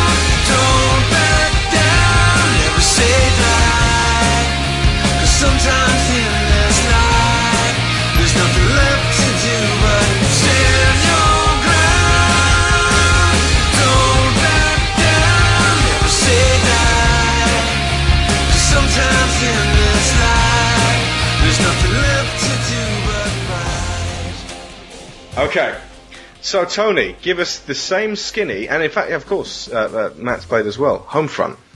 Uh, and now, bear in mind, I haven't even played any of this yet at all. So I know less. Th- I mean, I, I know the timeline. I read up on that today. I know it's Kim Jong Il's son, the bastard. Right, Which- so Amazingly, they changed in the trailers. nice. Oh, in Japan, I know. I also know that in Japan they changed uh, the name Korea to a certain northern country, and the uh, the leader is called that leader of that northern country, the northern leader. Brilliant. So yeah, John Milius is uh, writer of Red Dawn. Um, And Apocalypse Now. few- and oh, re- of course, yeah. What a, what an interesting link in as well. He was why they also involved in Star Red. Dawn when they could be talking about Apocalypse Now? Come on, Well, because it's very similar. Have you seen Red they Dawn? haven't. No. Okay, Red Dawn. So tell me if this sounds familiar. Red Dawn is about a bunch of high school kids who are sitting in high school and then parachutes start coming in and Russia, Russia invades America Brilliant. via Um, helicopter. well, yeah, kind of. And then they, they shoot up the town and then all of the townspeople get like, herded into happy camps and these uh, the, the football team take to the hills and make guerrilla strikes on the uh, the Russians and uh, yeah it's basically it's it's John Milius's sort of right wing um, story about how uh, America could very well be taken down by uh, Russia were it not for the Wolverines. Not entirely dissimilar. But, that, but then again, yeah, I guess that's what he's good at. So why not get the guy that was writing this, the material that you want to portray on screen? Yeah. With that, so Okay, so okay, yeah, so let, yeah, tell right us. now, now this is obviously, I mean, in any other contents, this would be hard to review. Now, I, I'm trying to review a game where you've just talked about Far Cry, this open, expansive world where you know lots of unique ideas are happening, and I'm going to have to talk about one of the most generic first-person shooters I suppose. so this isn't technically going to come across maybe uh, as well as Well, they're spawning doors. I would help. There's always spawning doors. No, there aren't. Apparently, Far Right, Cry 2 does not have spawning doors. So I think I think the, the setup actually I need to do before we even get into talking about Homefront is THQ as a company. Um, Hmm. Now THQ they've made some pretty damn decent games in the past. Um, stuff like Red Faction, which is you know a more recent popular one that they've done very good on. Um, Saints Row, you know, but what Warhammer 40k. But then Hang on, we're still talking about the good I ones, know, right? Ghost Recon. They goes no, no, Ubisoft. No, they didn't make Ghost Recon, did they? It was Ubisoft. Sorry, mind blank. I'm So- still on Far Cry. so that they have made some good games, but also as a company, they were famous for making really crap shovelware titles and films. so like they basically got all the film uh, uh, licenses and produced cheap and easy ports, got them out there, and they made a lot of money from that. But there was a movement in, in THQ a couple of years ago, very, very similar to um, EA, in the way they said, okay, well, this is making us money, but it's not sustainable. Um, you know, the industry is moving forward and we need to kind of grow with that industry and, and make sure that, you know, games are a, a lot more impactful. So what they decided to do was to stop doing that and actually make, um, uh, and bring quality up. So to focus on maybe five or six products rather than 50 products at once and make sure that they're as good as they can be and that the word of mouth is the thing that sells the games. So, you know, I'm, I'm all behind that and they've been talking about, um, Homefront as being their first one that is going to be leading this, this, uh, new strategy for the last two years. You know, I applaud THQ for that, you know, for, for, you know, in fact Homefront was meant to come out a little while ago and they delayed it a, a number of months so they could actually focus on the quality. Um, anybody that has been following the press recently would know necessarily that that strategy hasn't panned out so great with Homefront because it's been getting middling reviews. Now, this is a bugbear of mine, the way that the industry seems to be uh, working at the moment. On average, Homefront has been receiving 7 out of 10s. Pretty much. I mean, there's, there's a few lower than that and there's a few higher than that and it all basically rounds itself down to 7. So the, Homefront has been cl- uh, called a complete disaster because it's reviewing down in the 70s that is just how messed up I think our industry and our scoring system is because 7 out of 10 is actually a good game. It's above average. I mean, it's not an, it's sure it's not a 9, it's not a must buy, but there's a damn good game, basically what most mm. people are saying. We can talk about that bug. Do you want to talk about that this Not week, really, or do you want to do a whole show yeah, on I that? Because I yeah. think that would expand to a whole show. The the, the ridiculously high standards of internet savvy gamers. So, I mean, uh, I mean, some, for somebody that hasn't played it already, you've kind of got like this negative attitude towards it just because, I am only doing it to tease you, No, no, and and- because and of the ridiculous right wing plotline. well, and exactly. So, put that to one side. Which I'd say the same for COD. So yeah. True. So put that to the side one second. So know what THQ were trying to do and know that they didn't necessarily succeed. So the reasons that it's actually, and I, I'm going to say this is a 7 out of 10 game, and as much as people hate using the word 7 out of 10 because it's the most gene- generic scoring system ever, because you can hmm. say, well it's kind of good but it's not kind of bad, and sure it's a 7 out of 10. It actually is perfect for fitting within, within this style of game, and I shall try to explain why mm-hmm. on, on, I'm not, I'm not going to talk about the story for the, for the time being. I'm going to put that to one side and actually concentrate on what actually the gameplay and some of the elements they use in it, some of the positive stuff. Because I think the story is mostly where it trips up over itself. Um, if you've played shooters in the last kind of this ge- this generation, so the, the 360 generation, so like the last five or six years, you generally get a feel of how they're progressing, how new ideas happen, how, maybe how you know head movement on cameras can immerse you more, how you know climbing ladders and you know, certain things you know immerse you more into a first-person shooter rather than just holding a gun and a reticule on the screen and basically pressing you know whatever the trigger or the the mouse buttons over someone's head and just pushing forward this kind of falls back in a game that feels two years old. Far Cry 2 then. Yeah.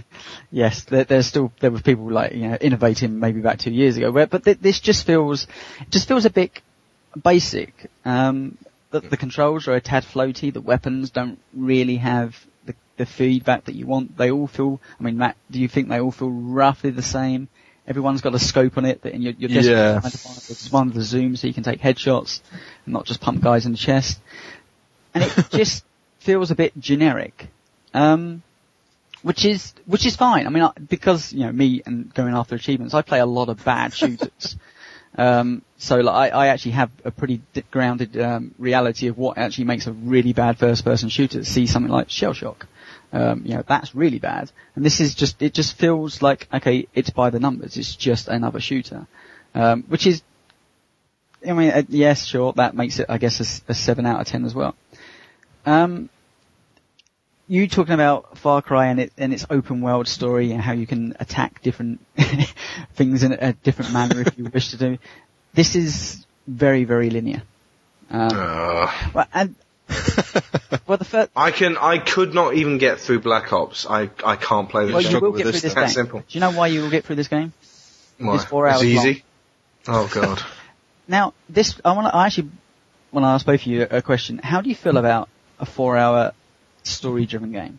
Because I'd feel uh, uh, somewhat cheated out of forty Well, pounds. But this this is something that the industry has talked about, and this is something that many podcasts have talked about. Um, a story that is you know is uh, well written and If it's okay, if it was if it was Portal, and that's four hours long, and I paid forty pounds for it, I would still come out of that going, that was fucking brilliant. Yeah, exactly. So, so what, Seriously, but if it was Terminator Salvation, hmm, what I think they they tried to do that. I mean, it, it's only it's literally only four hours on. Now I played it for eight hours because I was playing it on Guerrilla difficulty, which is the hardest difficulty, and you know, I got a lot more um, immersed in in the combat. But I can't. If you play and play on normal, you will complete it in four hours. Now it just brings up an interesting question about if you want to experience a narrative that is being fed to you rather than you wander around the place and, and you know soaking up the atmosphere at your own pace. But this is it just almost it plays out like a film. I mean, a four-hour film would be far too long, and they don't really exist. And it would need to be something like um, Lord of the Rings, but you are actually interacting, obviously, with gameplay. So, but it, the narrative just absolutely flies by, and you just and it, is a roller coaster ride. Matt, I mean, I know yeah, I, I, tonight. I, I've literally just completed it, and unlike you, I've done it on normal. Um, it is short, but it's a good short. Um, I think Edge reviewed it recently and gave it a five, which I thought was a bit unfair. Um, but I I think a lot of people were coming into this game expecting Call of Duty, and that's one of the things not to expect because when you play this, the first thing you notice is it's a shock and awe campaign right from the start. It's it's got mass graves, prison camps, children Oh, in the middle yeah. of battles, which is one of the most affecting things, and What- the sheer force of the Koreans arrayed against you is massive. I mean, they've got tanks, they've got helicopters, they've got air support. There's a scene in the game where you run over a hill and you see the whole city vista before you on fire. As, Tony, you'll probably remember. see, that sounds really Well, yeah, impressive. This, this is what I'm going to get. to. That's selling it to me more than anything but else. That's is its I'm- apocalypse I'm- now moment. I'm I'm Right. setting people up now for the okay. So it's an average shooter. It's an average gameplay style shooter. It doesn't do anything particularly fascinating. There's some vehicle sections. There's turret sections. They're just you walk through areas and you kill people. The thing that I think most people have completely glazed over. Um, mainly because of the story, but and I will get onto that at the very end of, of this, you know, talking about I, what I think are the highlights of this game. Is its immersiveness, not in the same way as, as something like Far Cry where you get to choose of where you're going and as and when and, you know, you feel maybe like you're that character, but in its setting. Now, Yeah. obviously, you know, most people know the story here. This is, um, you're on American soil and it's been invaded by Korea. I'll get into that in a second, but you're fighting on home territory and Call of Duty, uh, Modern Warfare 2 Modern Warfare 2. that to me was the best parts of that game is when you're fighting on American soil, just because it's something that games don't normally um, Yeah. play with, and so the, the immersive atmosphere is that you're you're running through this suburban area, and I think it's graphically it, it's not the most amazing thing. It like it just feels a couple of years old, but the actual um, kind of the, the artistic stance, the assets of the, these villages feel utterly realistic and, and alive. I mean, sure, you can't blow bits of wood apart and, and everything's made out of concrete pretty much, but you feel like this this is a place you are fighting for a suburb rather than just you know a, a. You, you could be in any town, any place, you know, across you know Af- oh, I'll say Africa, but that's not the case. But you know, any um, eastern town, as which most uh, you know war games feature, or even um, you know a German city. So I, I, I really got involved in, you know, not necessarily in, the- in the plot, but just playing a character whose life has been turned upside down, who at the last point you wouldn't have expected, um, you know, America is, is, you know, the most powerful country in the world, you wouldn't expect it suddenly to be invaded. And, and there's a long plot of why they, they eventually get invaded and how this happens.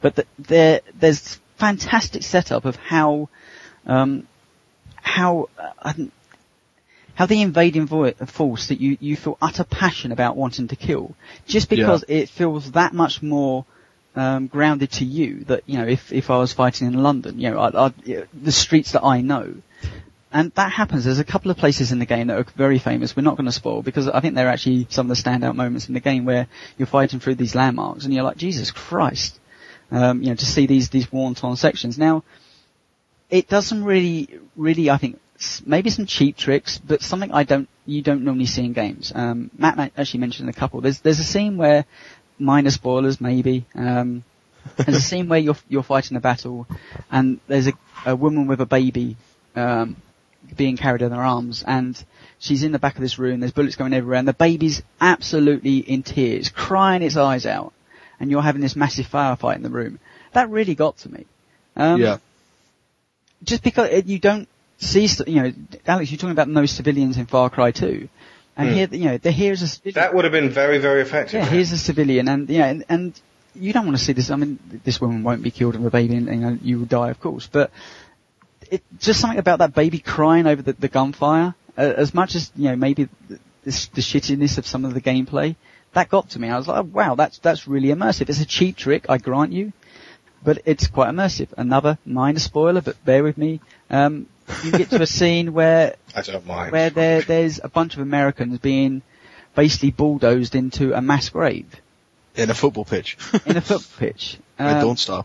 you know, in a in a real iconic place, uh, in a, in like a college grounds, you walk through, a, uh, wander through a school that's utterly in, in tatters and alight, and you come to their football pitch and they've just dug up one side and they're bulldozing um, Americans into graves, and you're like shit.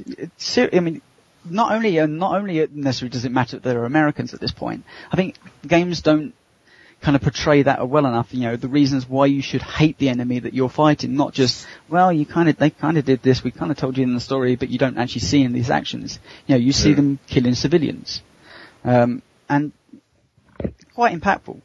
I actually found that quite impactful. Um, but all that stuff, and Matt, I'd be interested to get your, your take on this. All that stuff falls apart at the seams purely because the story isn't good enough to hold it all together. Yeah, it, it, it drags out, doesn't it? Sort of spins drags the out in four hours. I, the, the reason, the thing that got me about this is all that stuff was really impactful to me, but I didn't believe it for a second because of the Right. situation that they stuck you in. So what they're saying is that North Korea invaded South Korea, or North Korea and South Korea. No, no. Uh, North Korea, South Korea unified. Unified, and the, that's- the unified Korea Invades That's- China. set off a EMP in the upper but atmosphere that's, of America. that's the biggest problem. North Korea and South Yeah. Korea would never join together. Would never, absolutely never. If you if you read if you know any kind of history, there would be no chance of those two uh, joining together. Well, apparently Kim Jong Il's son got the Nobel Peace Prize because he managed to unify them. Uh, yeah, and so then they, they go on this, and it's very similar in, in a, Germ, a Germany situation. You know, they go on and, and take start taking over countries. So Japan becomes the next one that has to surrender, and then they have you know the world's biggest force, uh, and because of that, then they can control oil prices. Oil prices go up. What's the first thing that suffers? People in America, obviously, uh, every economy is basically, and it's all very you know very situations of what's actually happening now about, you know, everyone's complaining about how petrol's going up and how industry is stifled and how people are queuing at the pumps. It's described as speculative fiction rather than science fiction. Well, my problem is, okay, give me a story. I understand that story, but don't make it real life countries and people. Because if you're going to have people burying, guy, um, you know, killing civilians in the street, pushing them in graves, firefighting in battles where the baby crying, do not be racist enough and make it people that haven't actually done this stuff. North Korea can be many things. They are very much a, a suppressive country for sure. But we don't see images coming, you know, beaming out there of them killing random people on the street. It's not a Hmm. Mugabe moment. So something like uh, perfect examples then Gears, Gears or Killzone, Just make it a fictional force. It just, Yeah. it never, fictional or aliens or The Helghan. another planet, but still, yeah, Helghan or uh, I suppose the Locusts are already aliens and that that sort of.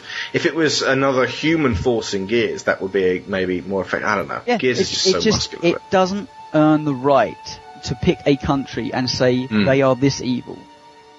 At all. Yeah. And that really got under my skin. So, as much as I think this is a game of ideas, it actually, it, it pushes, I think, the boundaries on, on occasions, even though the gameplay is just average. Technically, it doesn't say they are this evil. It says they will be this evil in a few decades. Yeah, but you can imagine if somebody But still, yeah. Imagine if somebody uh, developed a game, um, let's say in the uh, in the East, that suddenly made out that you know Britain, The British people are going to be be massacring people and pushing them into graves.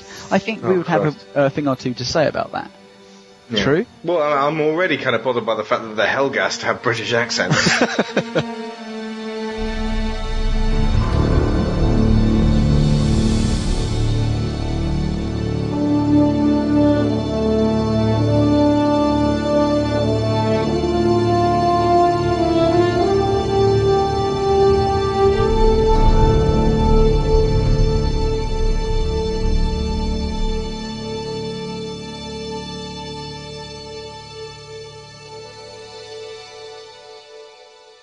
So Matt, I mean, I want to get your opinion about on the story. You've only just completed it tonight.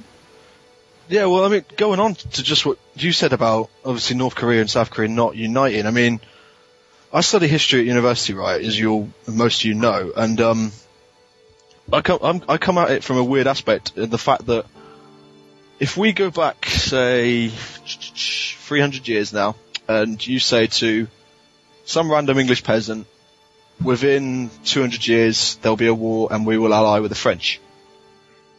You wouldn't think that would happen. I mean, stuff happens in history. They have a, it's okay for them to give a, give us a plot that is perfectly feasible and they give it a really brilliant backstory as they show you in the, Yeah, yeah. it's the intro movie, isn't it? Mm. Where they've got, um, Hillary Clinton talking about the sinking of the Cheonan, which happened last year.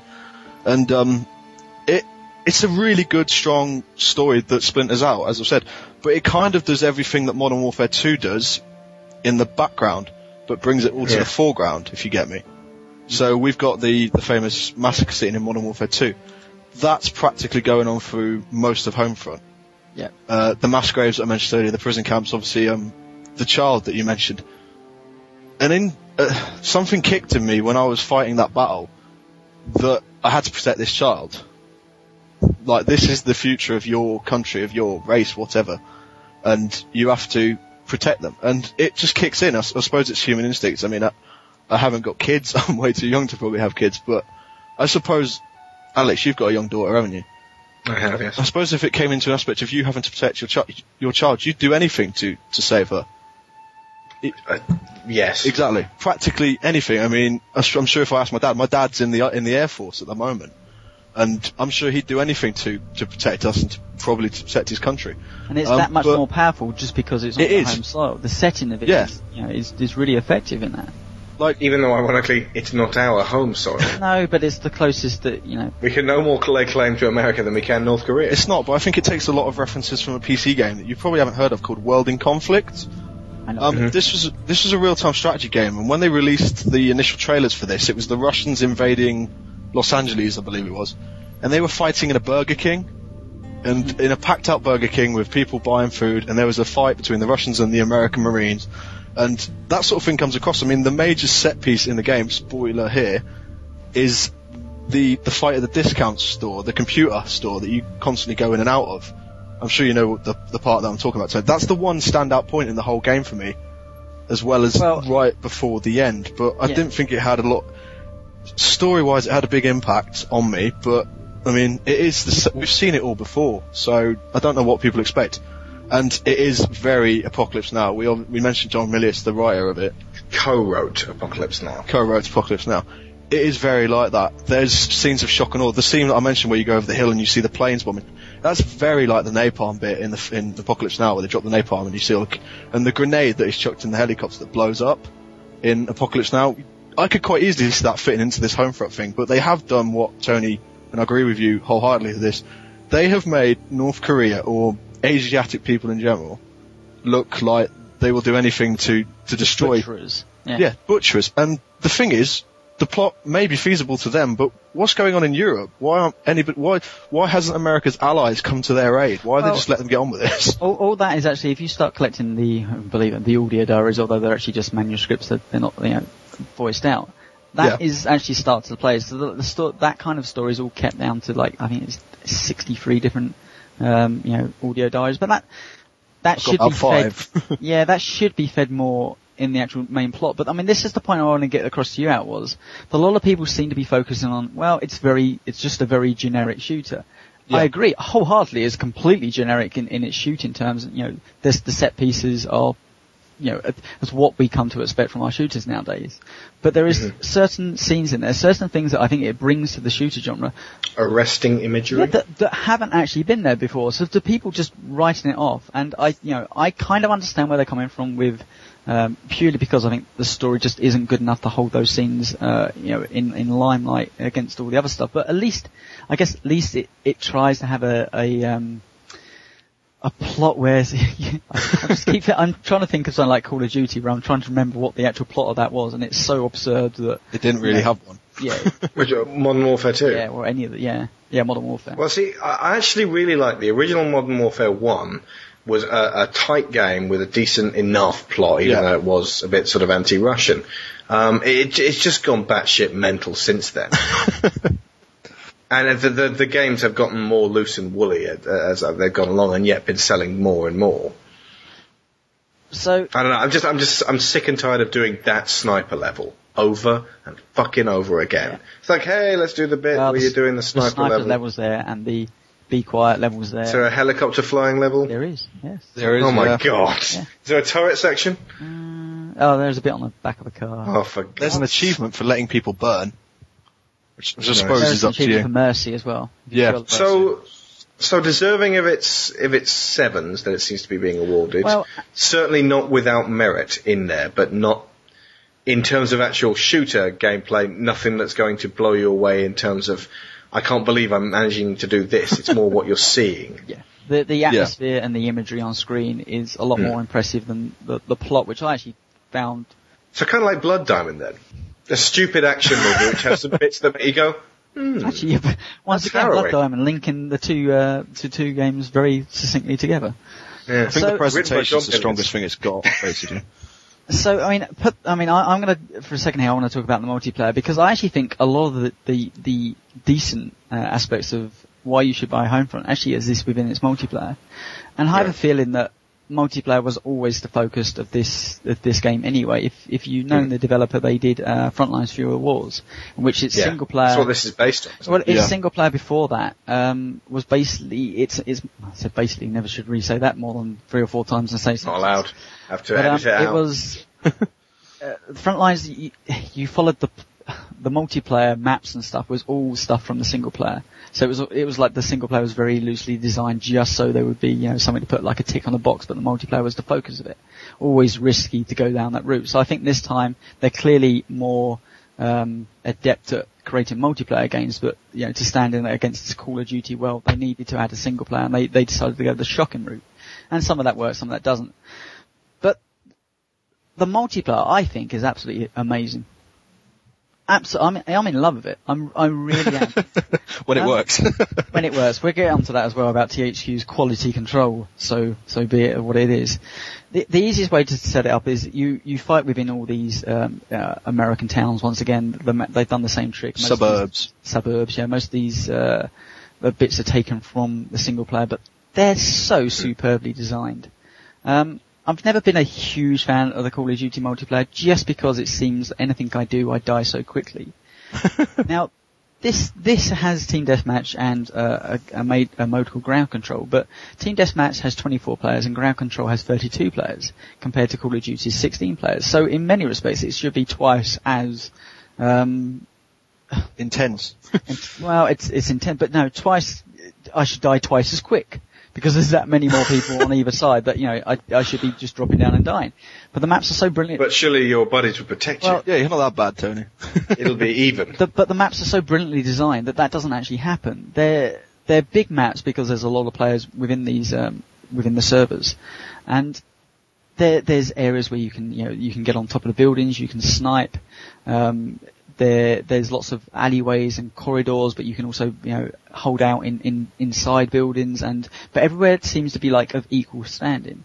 Something I never really got the never really felt in Call of Duty because maybe I died just a bit too easy but it, it's just so brilliantly managed. And not only do they do that, they they add a couple of unique stuff. It once again how has bars you can fill up. The perk system is back, all strong, but there's less. There, I think there's what there's about a dozen guns you can unlock in total.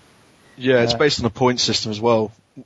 When, points, whereas yeah. Call of yeah, whereas Call of Duty gives you a you know a set like up. like a perk, like a sprint or something like that.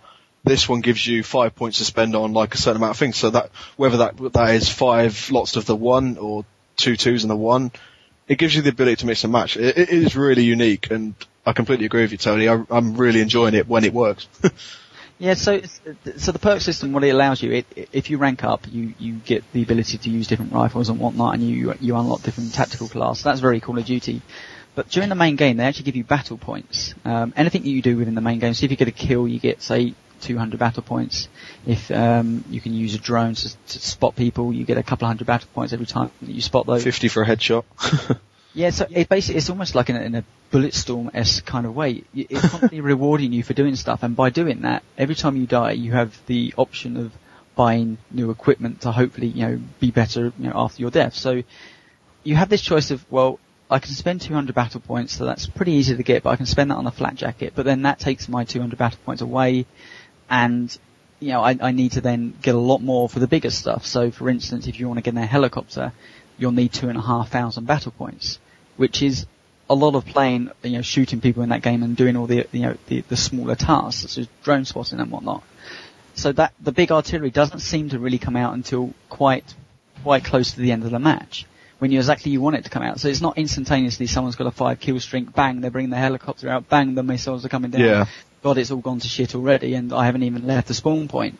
Um, it's more of a gradual, you know, I think the matches are what, 10, 10, 15 minutes long, and it's more towards the back end of that 10 minutes that things are really starting to heat up, everyone's now unlocking their stuff, and then it's all going shit, batshit crazy, but you've enjoyed yourself before that 10 minutes of not just constantly dying. And it really allows you to be creative in, in the way that you want to play it. For instance, I've got really good at using the drone. Now what this drone does, you- it costs 250 battle points, but you, you pull it up and you can make your perks so the drone moves faster, it, it can take more hits, um, and it spots people quicker and easier. But you can then bring that up and it highlights everybody on the map for other people to see where the actual enemy are. So they bring some big red crosses on there and they can go hunting for them and then you can get assist points if they happen to kill them. So if you get people actually playing this right, you've got people spotting, you've got people trying to save their, their money out for the late parts of the game, and you've got people with the flak jackets just trying to push forward and get the kills. Yeah. Um, so you could be playing team deathmatch but the best one is ground control. Very similar to Battlefield, where you're pushing for points on the map, um, and basically trying to take those and, you know, it's pretty much almost own flag is, isn't it? It's a countdown timer. You've got to try to hold those, whoever gets the most time, then it pushes forward. And if the, then they capture it, it pushes back towards you. So you can end up in these, these really good games where it's just this push-pull mentality of you pushing towards their base and then they pushing towards your base. And if you're playing it right, it's really good. On top of that, they add this, um, is it, what's it called? It's, um, where you go finding other people who are, are doing really well in the game. It's like, Oh, Battle Commander. is, it, is that is what they are? The battle command? Yeah, it has. It basically gives the game mode an AI which chooses certain targets. For example, there might be a guy on one team who's had 12 kills in a row, and he's on. He's he's hot at that point. Yep. So the battle commander gives you your team a task to eliminate him, and you get a certain amount of experience points, battle points even. Yeah, so he, for killing. so yeah, say if he's uh, a battle rank two out of five, then maybe you'll get an extra 300 points on top of that. But if he's, uh, you know, you know the people on Call of Duty where they're ranked, you know, they're, they're 20 kills in front of everybody else, and you're like, Jesus Christ, I don't even know where they are. Um, they they highlight that person on the map and just say, look, this is the guy you need to be taken out. He's ripping your squad apart. Hunt him down. and they give you a certain amount of time limit to hunt him down. Now, if you take out a five-star battle commander, you get about 2,000 points. It, and so what happens is, you're thinking, well, do I take this position here and try to hold it, or do I go searching for that guy to get more battle points for the team to actually, you know, benefit the team in a greater maybe, or do I just, you know, gotta hold my one position here and make sure that, you know, we're still catching points here? I found that, re- I- found it's a, a really good way of actually controlling really good players in the game because they're, they're never really safe. And I like that Yeah. aspect of it. But there's so many gadgets and stuff that you can, there's helicopters, there's jeeps, there's tanks, there's these little turret things that drive around like the remote control cars, but they're all relatively easy to kill. Um, some of the later tanks and helicopters are an absolute pain in the ass, but so they should be. They, they, they're a massive amount of battle points to get there. And I just felt, I feel like it, it's a really interesting balanced version of what, you know, a different take of what COD is, because it, it's roughly the same type of gameplay. You're still running around trying to kill people, but it just, it, it allows you a lot more options. And if you, you feel in, you know, if certain nights you're not, you're perfectly on your game of shooting people with an assault rifle, there's so many options for you then, well fine, I'm going to be the guy that's in the, the drone just to spot people in the distance and actually still benefit my team and still ranking up as well. It doesn't penalise you for being wanting to be that guy that's actually being an auxiliary role rather than just someone on the front line. So works really, really, really well. Biggest problem though, dedicated servers. Do you know Yeah. how all those PC gamers that bitch and moan that, you know, console gamers with our peer-to-peer shit and how great dedicated servers are and how we should be, enjoy these things because you can get that many more people on the map. Uh, yeah. Great when they work, isn't it? Yeah. And that's the great thing about peer-to-peer. Nine times out of ten, it's easy to connect to somebody because there is no server to go down. And Homefront has been so well um, promoted by THQ, and although the reviews scores have been middling at, uh, at best, Unprecedented People demand. people have been picking it up. And the side effect is, is that out of, I think it's about, yeah, coming up to a week now, and the servers uh, are fine during the day because nobody's playing it. But as soon as that eight o'clock kick around, you can pretty much guarantee that servers have crashed. And you might be able to find the game, but if you want to drag your party in there, they disabled that at the moment because that can't work. Um, and it seems to be having all sorts of issues. So there's a fantastic multiplayer there that can't be played. There's a fantastic, I think, a really interesting single player there, but has some real problems. And I think the story to me is the major problem in that. So when someone talks about a 7 out of 10 game, say, say, well, yeah, that's Homefront, because it does fill that category. It's, it's not a bad game. It's not perfect, but it does many things I actually think a lot of the bigger, more polished franchises could actually take from and actually incorporate in their game and actually make those games better because this, this is what it just cries off. THQ obviously have, have had this bigger drive and, and more money into this, uh, franchise and it, I think they, they can make this into a franchise but they need to make sure their quality control is better than this because it, it's just not good enough at the moment. So it's going to be influential to developers who will take the best aspects of it and make it the Well, better in years to come. In many respects, I think pairing this and Far Cry was actually quite an ingenious move because Far Cry had all the ideas and didn't sell. we both rock. And Homefront has its ideas but is actually quite generic and is selling by the bucket loads. So, yeah, th- each one could maybe take a leaf of the other. I, I guess what would, uh, I would take out of this is you need to promote your stuff. I think if Far Cry was better promoted, then maybe it would have sold more copies because that is something that THQ clearly have got the, the message of. If you want to sell this stuff, plaster it's everywhere because it is everywhere. It's There's always- been 2.4 million, something 2.4 million units sold to date, and Far Cry 2 has sold 2.9 million, and it's got way over a two-year head start. yeah. But for what it's worth, if you're interested in um, just a quick single player story, it's not bad. Um, it'd be interesting to, the, you know, it's what we've talked about tonight. Some of those just set piece moments, how how you find them impactful, and still, I'd be fascinating to feel like whether you know. It's as racist as something that you, I think it is. just wrong the way that it goes down there. But for anybody, I give the servers a couple of weeks because I think it, it obviously it will sort itself out. It's the same as uh, my experience with uh, Test Drive 2 six weeks after launch, that game is now playable. And there's a damn good game underneath all the, all the, you know, what was the initial bugs and the patches had to come out. Same with Killzone. Running on uh, Killzone 2. Free. Free. Free. running on, running on, uh, dedicated servers had real problems for the first couple of weeks and they finally sorted out. A number of patches come out and now that's a really good shooter as well. So give it a couple of weeks before you just, you know, completely make your mind up. But it's not worth the negative press it's been receiving at all. Well, but a lot of people seem to be overly negative on something I actually think is is makes a good attempt at being something different, even though it's it's still guised in a, a very standard style uh, single player shooter.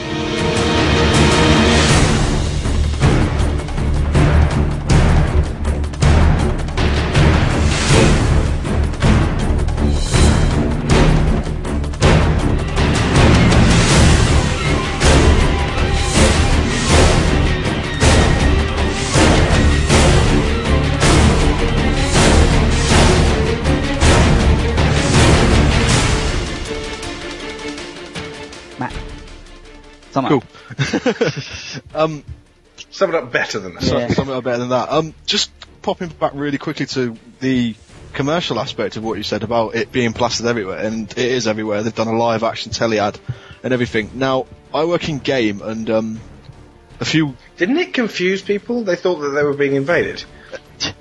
I haven't Really? heard that. I heard that. But um, I've had people come, well, not come in.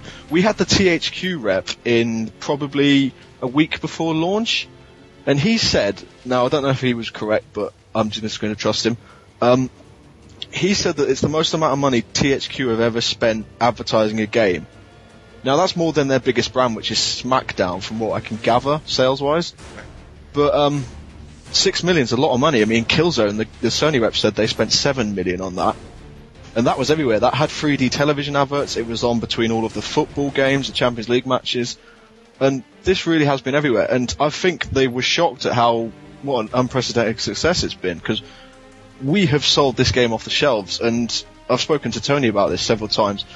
This year's been really weird working in a game store because Dark Dead Space 2 didn't sell very well. T- uh, Test Drive didn't sell very well. Bulletstorm sold like mad, and I mean crazily. But a lot of the people who we asked about it were buying it for Gears, which you can't play until Yeah. April. And all, most of the other big releases that have come out so far this year haven't had the same impact. Dragon Age 2, we've barely sold about 20 copies in our store. Jesus. We're, we're, a, we're a large town store, so we get. For people who aren't really into the idea of uh, moral quandaries, No, I don't know. I don't. they like to shoot dudes in the balls. Bulletstorm is a good game. Do not get me wrong, but uh, it, it's bonkers, just absolutely bonkers. And Homefront is probably so far the second best-selling game that we've had in our store this year, and it is a really good game. I think a lot of the reviews have been really focused on the single player, which is a shame because you can tell from what Tony's just stated that the multiplayer Multiplayer is is the their biggest focus. aspect of the game. Yeah. Yeah, Mm. And I think Uh, it's interesting that they would focus on the uh, single player for this game, but for Modern Warfare 2, uh, you know, for every friggin' COD game, Hit the just go, multiplayer, yeah. your, your standard quality single player, but that's not what really this is about. Let's get to the multiplayer, shall we? Brilliant. I think that's what it's trying to be. I think we've had a lot of people come in and they're like, "Oh, is it like Call of Duty?" And we've said no, and they've put it straight down. Or we've had people But come in it is from the sounds of it. it's not. It's a lot more like Battlefield. Yeah, it's It's it's play. more similar to It's it's it's weird. I read a review and Do they know what Battlefield is when you say? uh, not a lot of people do. In fact, it's Oh, not the good biggest. luck with trying to make Battlefield 3 bigger than uh, Yeah. COD, the next COD then. But EA. well, that's supposed to have 64 players on dedicated servers, so we'll see if that works out. That'll swing it. Yeah, it will swing it. But um, the dedicated servers they are a massive problem. But from what I can gather, the PCs had no trouble at all. The PS3 was patched the other day, and for some strange reason, despite the exclusive maps and stuff that the Xbox has got, Xbox is being patched last. I don't know why that is. long certification process. That's why Yeah. Microsoft do parent. Well, they are paranoid about it, I guess, for good reasons. But when we've when we've tried to play by ourselves, it's worked fine. Me, you, Knock On, and some other people tried to get in a game on Monday night, and it took us probably an hour to even get anywhere. Just sat there, yeah, on the Yeah, screen. and when we did get, And some, that's the first week of release. I know, and when we did get somewhere, Tony would be in the game, I would be in the game, and everyone else would be sitting in the lobby. Yeah, but what, what I would say is that um, you know, I if you do get it in a game, um, and normally, like I say, earlier in the evening, once the servers have, you know, haven't actually been ramped, if you do get in a game, 32 players, there seems to be very little lag. It all runs nice and smooth, Smoothly. and it feel it, it just feels There's something unique about having Yeah, 16, is unique. 16 people running around in front of you as well. That's It's- awesome. That's like you're does- in the worlds or something like that. it does a really great, and, and this is the last thing I'll say, but it, it does this uh, really great thing when you die, um, and you, you pick whatever class you're going to be to, to come back in. A tank. Yeah, it it's it zooms like a real large part of the map, so it shows all the map, and then it zooms you down back into where your body is going to be, at, you know, at, obviously at the start. But with that, it, it highlights every single one of the enemies as a you know, Yeah. red triangle, I think, yeah, on on the map. Hmm. So as you're coming down, it's not just like, oh, it's an, oh, here we go, off we go again. Where are you're, they? Yeah. You're, you're looking and going, right, where's the next person I'm actually going to head to? And quite often you'll see like maybe this sniper up on the hill off to the left and he's got no allies with him. They're all to the right map. And all of a sudden you'll do that and maybe there'll be like three or four people that previously died with you and everybody goes to the left. and suddenly you've got this sniper up there and he's, he'll be in the hills and like, Jesus Christ. And like, the whole army is pushing towards this one guy. Getting all- dog pounded. like, oh, he's, he's the easy target, so they're all pushing to the left. But then, you know, you die again, and you realise that every now everyone's starting to pull to the right, and you're actually rotating around the map. Brilliant. These all sound like really good ideas that could be implemented to a, you know, maybe a better game later, as, as you say. Well, I think I, I think the multiplayer will actually have a fan base. I think Have a fan do base, lot, yeah. Yeah, it'll do a lot better than Frontlines Fuel of War, which died pretty damn quickly. Um, I really like the revenge system as well. I think that's really unique. What, Once you die, then you get more points. Yeah, it, you, you get more points for going and hunting down the person that killed you. And I know, It's not unique. That's from Burnout. is it? Revenge Rival. Oh Yeah. right. I was wrong. That's right. It's it's not been done in a, a shooter before. No, it- they've had- everything's a remake. They've had like things in Modern Warfare 2 where you've killed someone, and you've got like revenge written across the thing, but Alright. on this you specifically get more points. So it encourages you to do things, and because there's this constant AI battle commander watching over the situation, everyone g- tends to head for it. Um, when you do get in like a helicopter or a tank, as Tony says, they are incredibly hard to take down. But one of the best things to do is to like when you get the there's there's two little robots, isn't there? One's got a machine gun, I think. One's got a rocket. Yep. And if you sit back and fire at it from a distance, you tend to destroy it a lot quicker. But the more kills he gets, obviously, the better he gets, the higher the star value, the more people go after him. It is a really cool aspect of something that Modern Warfare 2 doesn't tend to do. I mean, obviously we've, we've said that if you're 20 kills ahead on Modern Warfare 2, everyone's just like, oh, he's too good. But that's one of the things. The second you drop into a battle in this game, you're equal. The guns seem to play exactly the same, but everybody has that same opportunity to get that certain amount of battle points to buy a helicopter or whatever they want. I, I nice. think the unique thing about it as well is if you just if you're really having a bad game, and I've said this Yeah. previously, you can you can switch to a class that actually just lets you be in you know out in the back and and you know helping Support, your fellow yeah. soldiers. Yeah, just a support class. You know, same way as Battlefield and its, its medic system. You know, if you're not so great at, sh- at, at the gunplay, it just be. A, I mean, I've had this two or three nights. Just like okay, I'm not really feeling you know trying to get the, the kills of the assault rifle tonight. I'm just going to sit up in the hills and snipe or you know, um, you know, use this drone. I, lo- I, I actually love the drone just because it utterly pisses people off constantly because They try and shoot the- it down, yeah, they miss it. You'll get this mark above your head. You'll basically get this mark on your on your screen that says, "Okay, you are being tracked." And you're like, shit, that means everybody can see me. So you're constantly trying to work out where this drone is. And what the people do, you know, they they normally have it really high, so like everyone can see it, everyone can shoot it down. But if you bring it just below below um, like fence lines, um, people tend to not look there. So like you just be hanging around them, that, you know, highlighting the whole of the battlefield because you're down at eye level. Nobody's just is bothering looking at a fence line. They're all too busy looking above them, trying to find it. So you just become this really irritating person. Yet you you you yourself, you're actually stored away in a house right at the back of the map, hoping no one get you. yeah. hoping that the combat itself doesn't actually swift around, like I said earlier, and start to move around the map, where suddenly you are inside this middle of this, you know, their spawn area, because that's what can happen. So then they shoot down your drone, and you suddenly realise that you're in their spawn uh, quarters, which, you know, nine times out of ten you'll die very, very quickly, but if you can take a couple of people along the way. Just, I, I really like the, the multiplayer. I think the single player kind of has some ideas, but ultimately quite forgettable. And I think too many reviews are focusing on that and not actually focusing on the Yeah. highlights of this game. Uh, and I've decided that I'm too busy, and Al, you know this. you get a shooter, you just there's always this level 50 level cap and stuff like that. I never go for them. I, I get I Mm. just I tend to get bored by having to repeat. I haven't done that since Gears of War one, I think, and, and Halo 3 is where the two shooters I really got involved. And I've promised myself this this will be the shooter because I'm enjoying it that much that I go for that level cap. not going to prestige or anything, but I'm going to hit that level 50. Um, Hmm. and What level are you now then? I'm only like 22, something like that. Uh, mainly because every time I try to play it in the evening, it's not working. so I, I go and play test drive, and then that breaks as well. You see, I, I played it like mad the day before launch because obviously I get we get stuff in early at work, and I managed to smash myself to level 38 within like seven hours playtime. So Nice. thank God for that. They're all good now. I know. Okay, so two underappreciated, flawed gems in the shooter class. Yeah. Yeah. Worth checking out. Okay.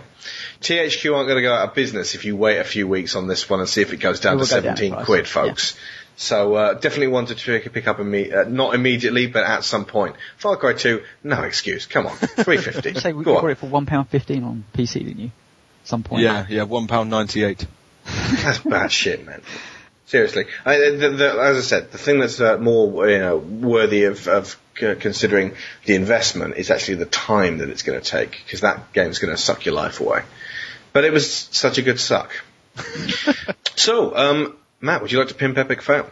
I will do, yeah. Um, please visit us at www.epicfailpodcast.co.uk. Um, Tony was on our recent show. We did something about the BAFTAs, so please have a listen to that. Um, I'm on Xbox Live. It's Matt Smashed. Uh, feel free to add me. I think I've got a few spaces. Uh, I will play Homefront and everything with you. And um, Epic Fail are actually having a Bulletstorm night this Monday. So if any of you guys or any of you listening want to join join us, then feel free. Um, I'm on Twitter at Matt Smash, so follow me on there. And I'm on PlayStation Network as well uh, under the same name. So yeah, that's everything for me. Okay, uh, there's uh, three more pieces of business. One of them is the collaborative work we're doing. It's called EXP Gained. Uh, and that's uh, where we mentioned it last week. It's a chance for you guys to take part in the DC podcast. Uh, we've had a few people come back on us Well, no, with that. yeah. But God, we need dozens. We've got like Stex has said he might do it. Roy said he might do it. Sassy and Tara have said that they Definitely they'd be interested in the idea. Yeah, we need a lot more people than that. There has got to be a game that you've played where you've really gotten into it. A game where you, you, you met someone through it or a group of people through it and you've got memories that you can talk about. It's the equivalent of the 50 game characters episodes. It's the equivalent of uh, Independence, if you remember that far back. Yes. The uh, the podcaster discussion thing. I, I, I want to make sure that this is a really big show or even series of shows. So we're not going to do it until we've got enough So- interviews So the basic premise is testimonials. if a game or a game can even be a gaming community, you know, even if you know, Hmm. you've joined. I'm, I'm, I'm If you just want to talk about I'm just- Xbox yeah, I'm just going to say, like, if you've joined uh, maybe the DC community and you've met a bunch of people there, and you know they they've changed your outlook on life or, or whatever. If it's just something game related that has affected you personally, and actually, you know, without games, you feel like you know this aspect of your life would be missing, and you know that would be a sad thing. I know we've Yeah. all got we've all got our stories, and Yeah, Yeah. I've got several actually. I think I can, Yeah. I can, I can definitely uh, get them said on the show. Uh, one more thing is that uh, Blue Sun is out, and this is the first. This is the preview, first couple of chapters of my science fiction novel, which I've been writing since I was 21. It's been written and rewritten and rewritten and rewritten, and this is the most recent revision of it. And I'm going to be releasing this as an audiobook for free. Sorry, a podiobook. There is a difference. um, uh, in over the next couple of months, and uh, hopefully by the end of the year, I will get this thing finally finished, and I might actually be able to publish it uh, as a book. Uh, you can find out more about that by going to uh, Gonzo on the Digital Cowboys forums and going to Blue Sun, Alex's digital novel. If you like sci-fi, or you know anybody else who likes sci-fi, for goodness sake, recommend that they listen to this. It's an hour long, and it, it it's one of the best things I've ever done. It's the best work of fiction I think I've ever committed to audio. So uh, yeah, see, I, I cannot I cannot ask you enough to check this out. Blue Sun. I think you'll I enjoy. can't it. remember the revision I read. I think it was about three years ago. Oh God, yeah. No, in, in that version, I think he was uh, it was still like basically Neo. I've listened to the first half an hour actually earlier, and I thank will say it, it's good, and I will be recommending it to John, who is my host, my co-host on our podcast. So I'll recommend it to everybody I know. Thank you very much, mate. And the last thing is that we haven't mentioned this on the podcast yet, but we are going to be doing a charity event this year. Just like our 24 hours worth of getting achievements last year, in Ah. which we got like 7,500 points in 24 hours. I'm amazed that we managed to do that. I say we. it was mainly me there for moral support, but uh, but it was fantastic watching you do that, Tony. uh, but this year, Tony is suggesting something a bit more physical. It might be a run. It might be a hike. But we're thinking maybe get as many of the DC community as possible together and combine it with a just a giant meeting. We shall see. But if you go to the forums and check out the DC charity event section, there will be a way you could talk about that and we can work out what we're going to, uh, well, for a start, what we're going to be doing and also th- there's what, who we're going to be raising money for. I'm thinking this year, Japan, because they've given us so many goddamn games. Yeah. And I want to do something for them. Um, so yeah, that'll be this year. And, uh, yeah, who knows what that's going to be, but you can find out, go to the DC forums. And- okay. Well, I was going to say, if uh, obviously we, we never give out our email address on the show. Maybe some of the reasons why not enough people actually send us uh, mail to say, yeah, I want to be. A part Although it's great the to get random mail, it's great. Yeah. So um, that is the, the digital cowboys. No, Digital Cowboys at at-. Googlemail.com. Indeed. So if you have a, uh, you know, just a story you want to tell us, and you, know, you don't necessarily want to join up to our, you know, our community, which is, um, yeah, I understand when people, you know, I don't want to join another forum and stuff. so no, I mean, we do. You know, there's You're missing out. It's a really yeah, good one. there's there's so many other you know places out there that you can be a part of. But it, you know, if you want to just send us your story via email and want to, uh, or you know, want to interact on the, the vocal side of things, then send us an email, Yeah. tell us your story, and if you want to be a part of uh, that work and you know use your voice or just your story, then we'll do our best to actually incorporate in the show. So Indeed, yeah. There are two ways you can do it. You can send us an MP3. This is for the uh, collaborative work, uh, EXP Gained. You can send us an MP3, or we can meet you on Skype and you can talk to us in person. Okay. That is going to be all from us. We will be back next week. I believe we're getting Daniel Floyd on. Going to be talking about with something very, very interesting regarding things that we've experienced in games, obviously. it's always great having Dan on. Okay. We will see you guys next week. Thank you very, very much, Matt, for coming on. That's okay. Thank you for having me on. Been a pleasure. I've been Alex Shaw, I've been Tony Atkins. and happy trails.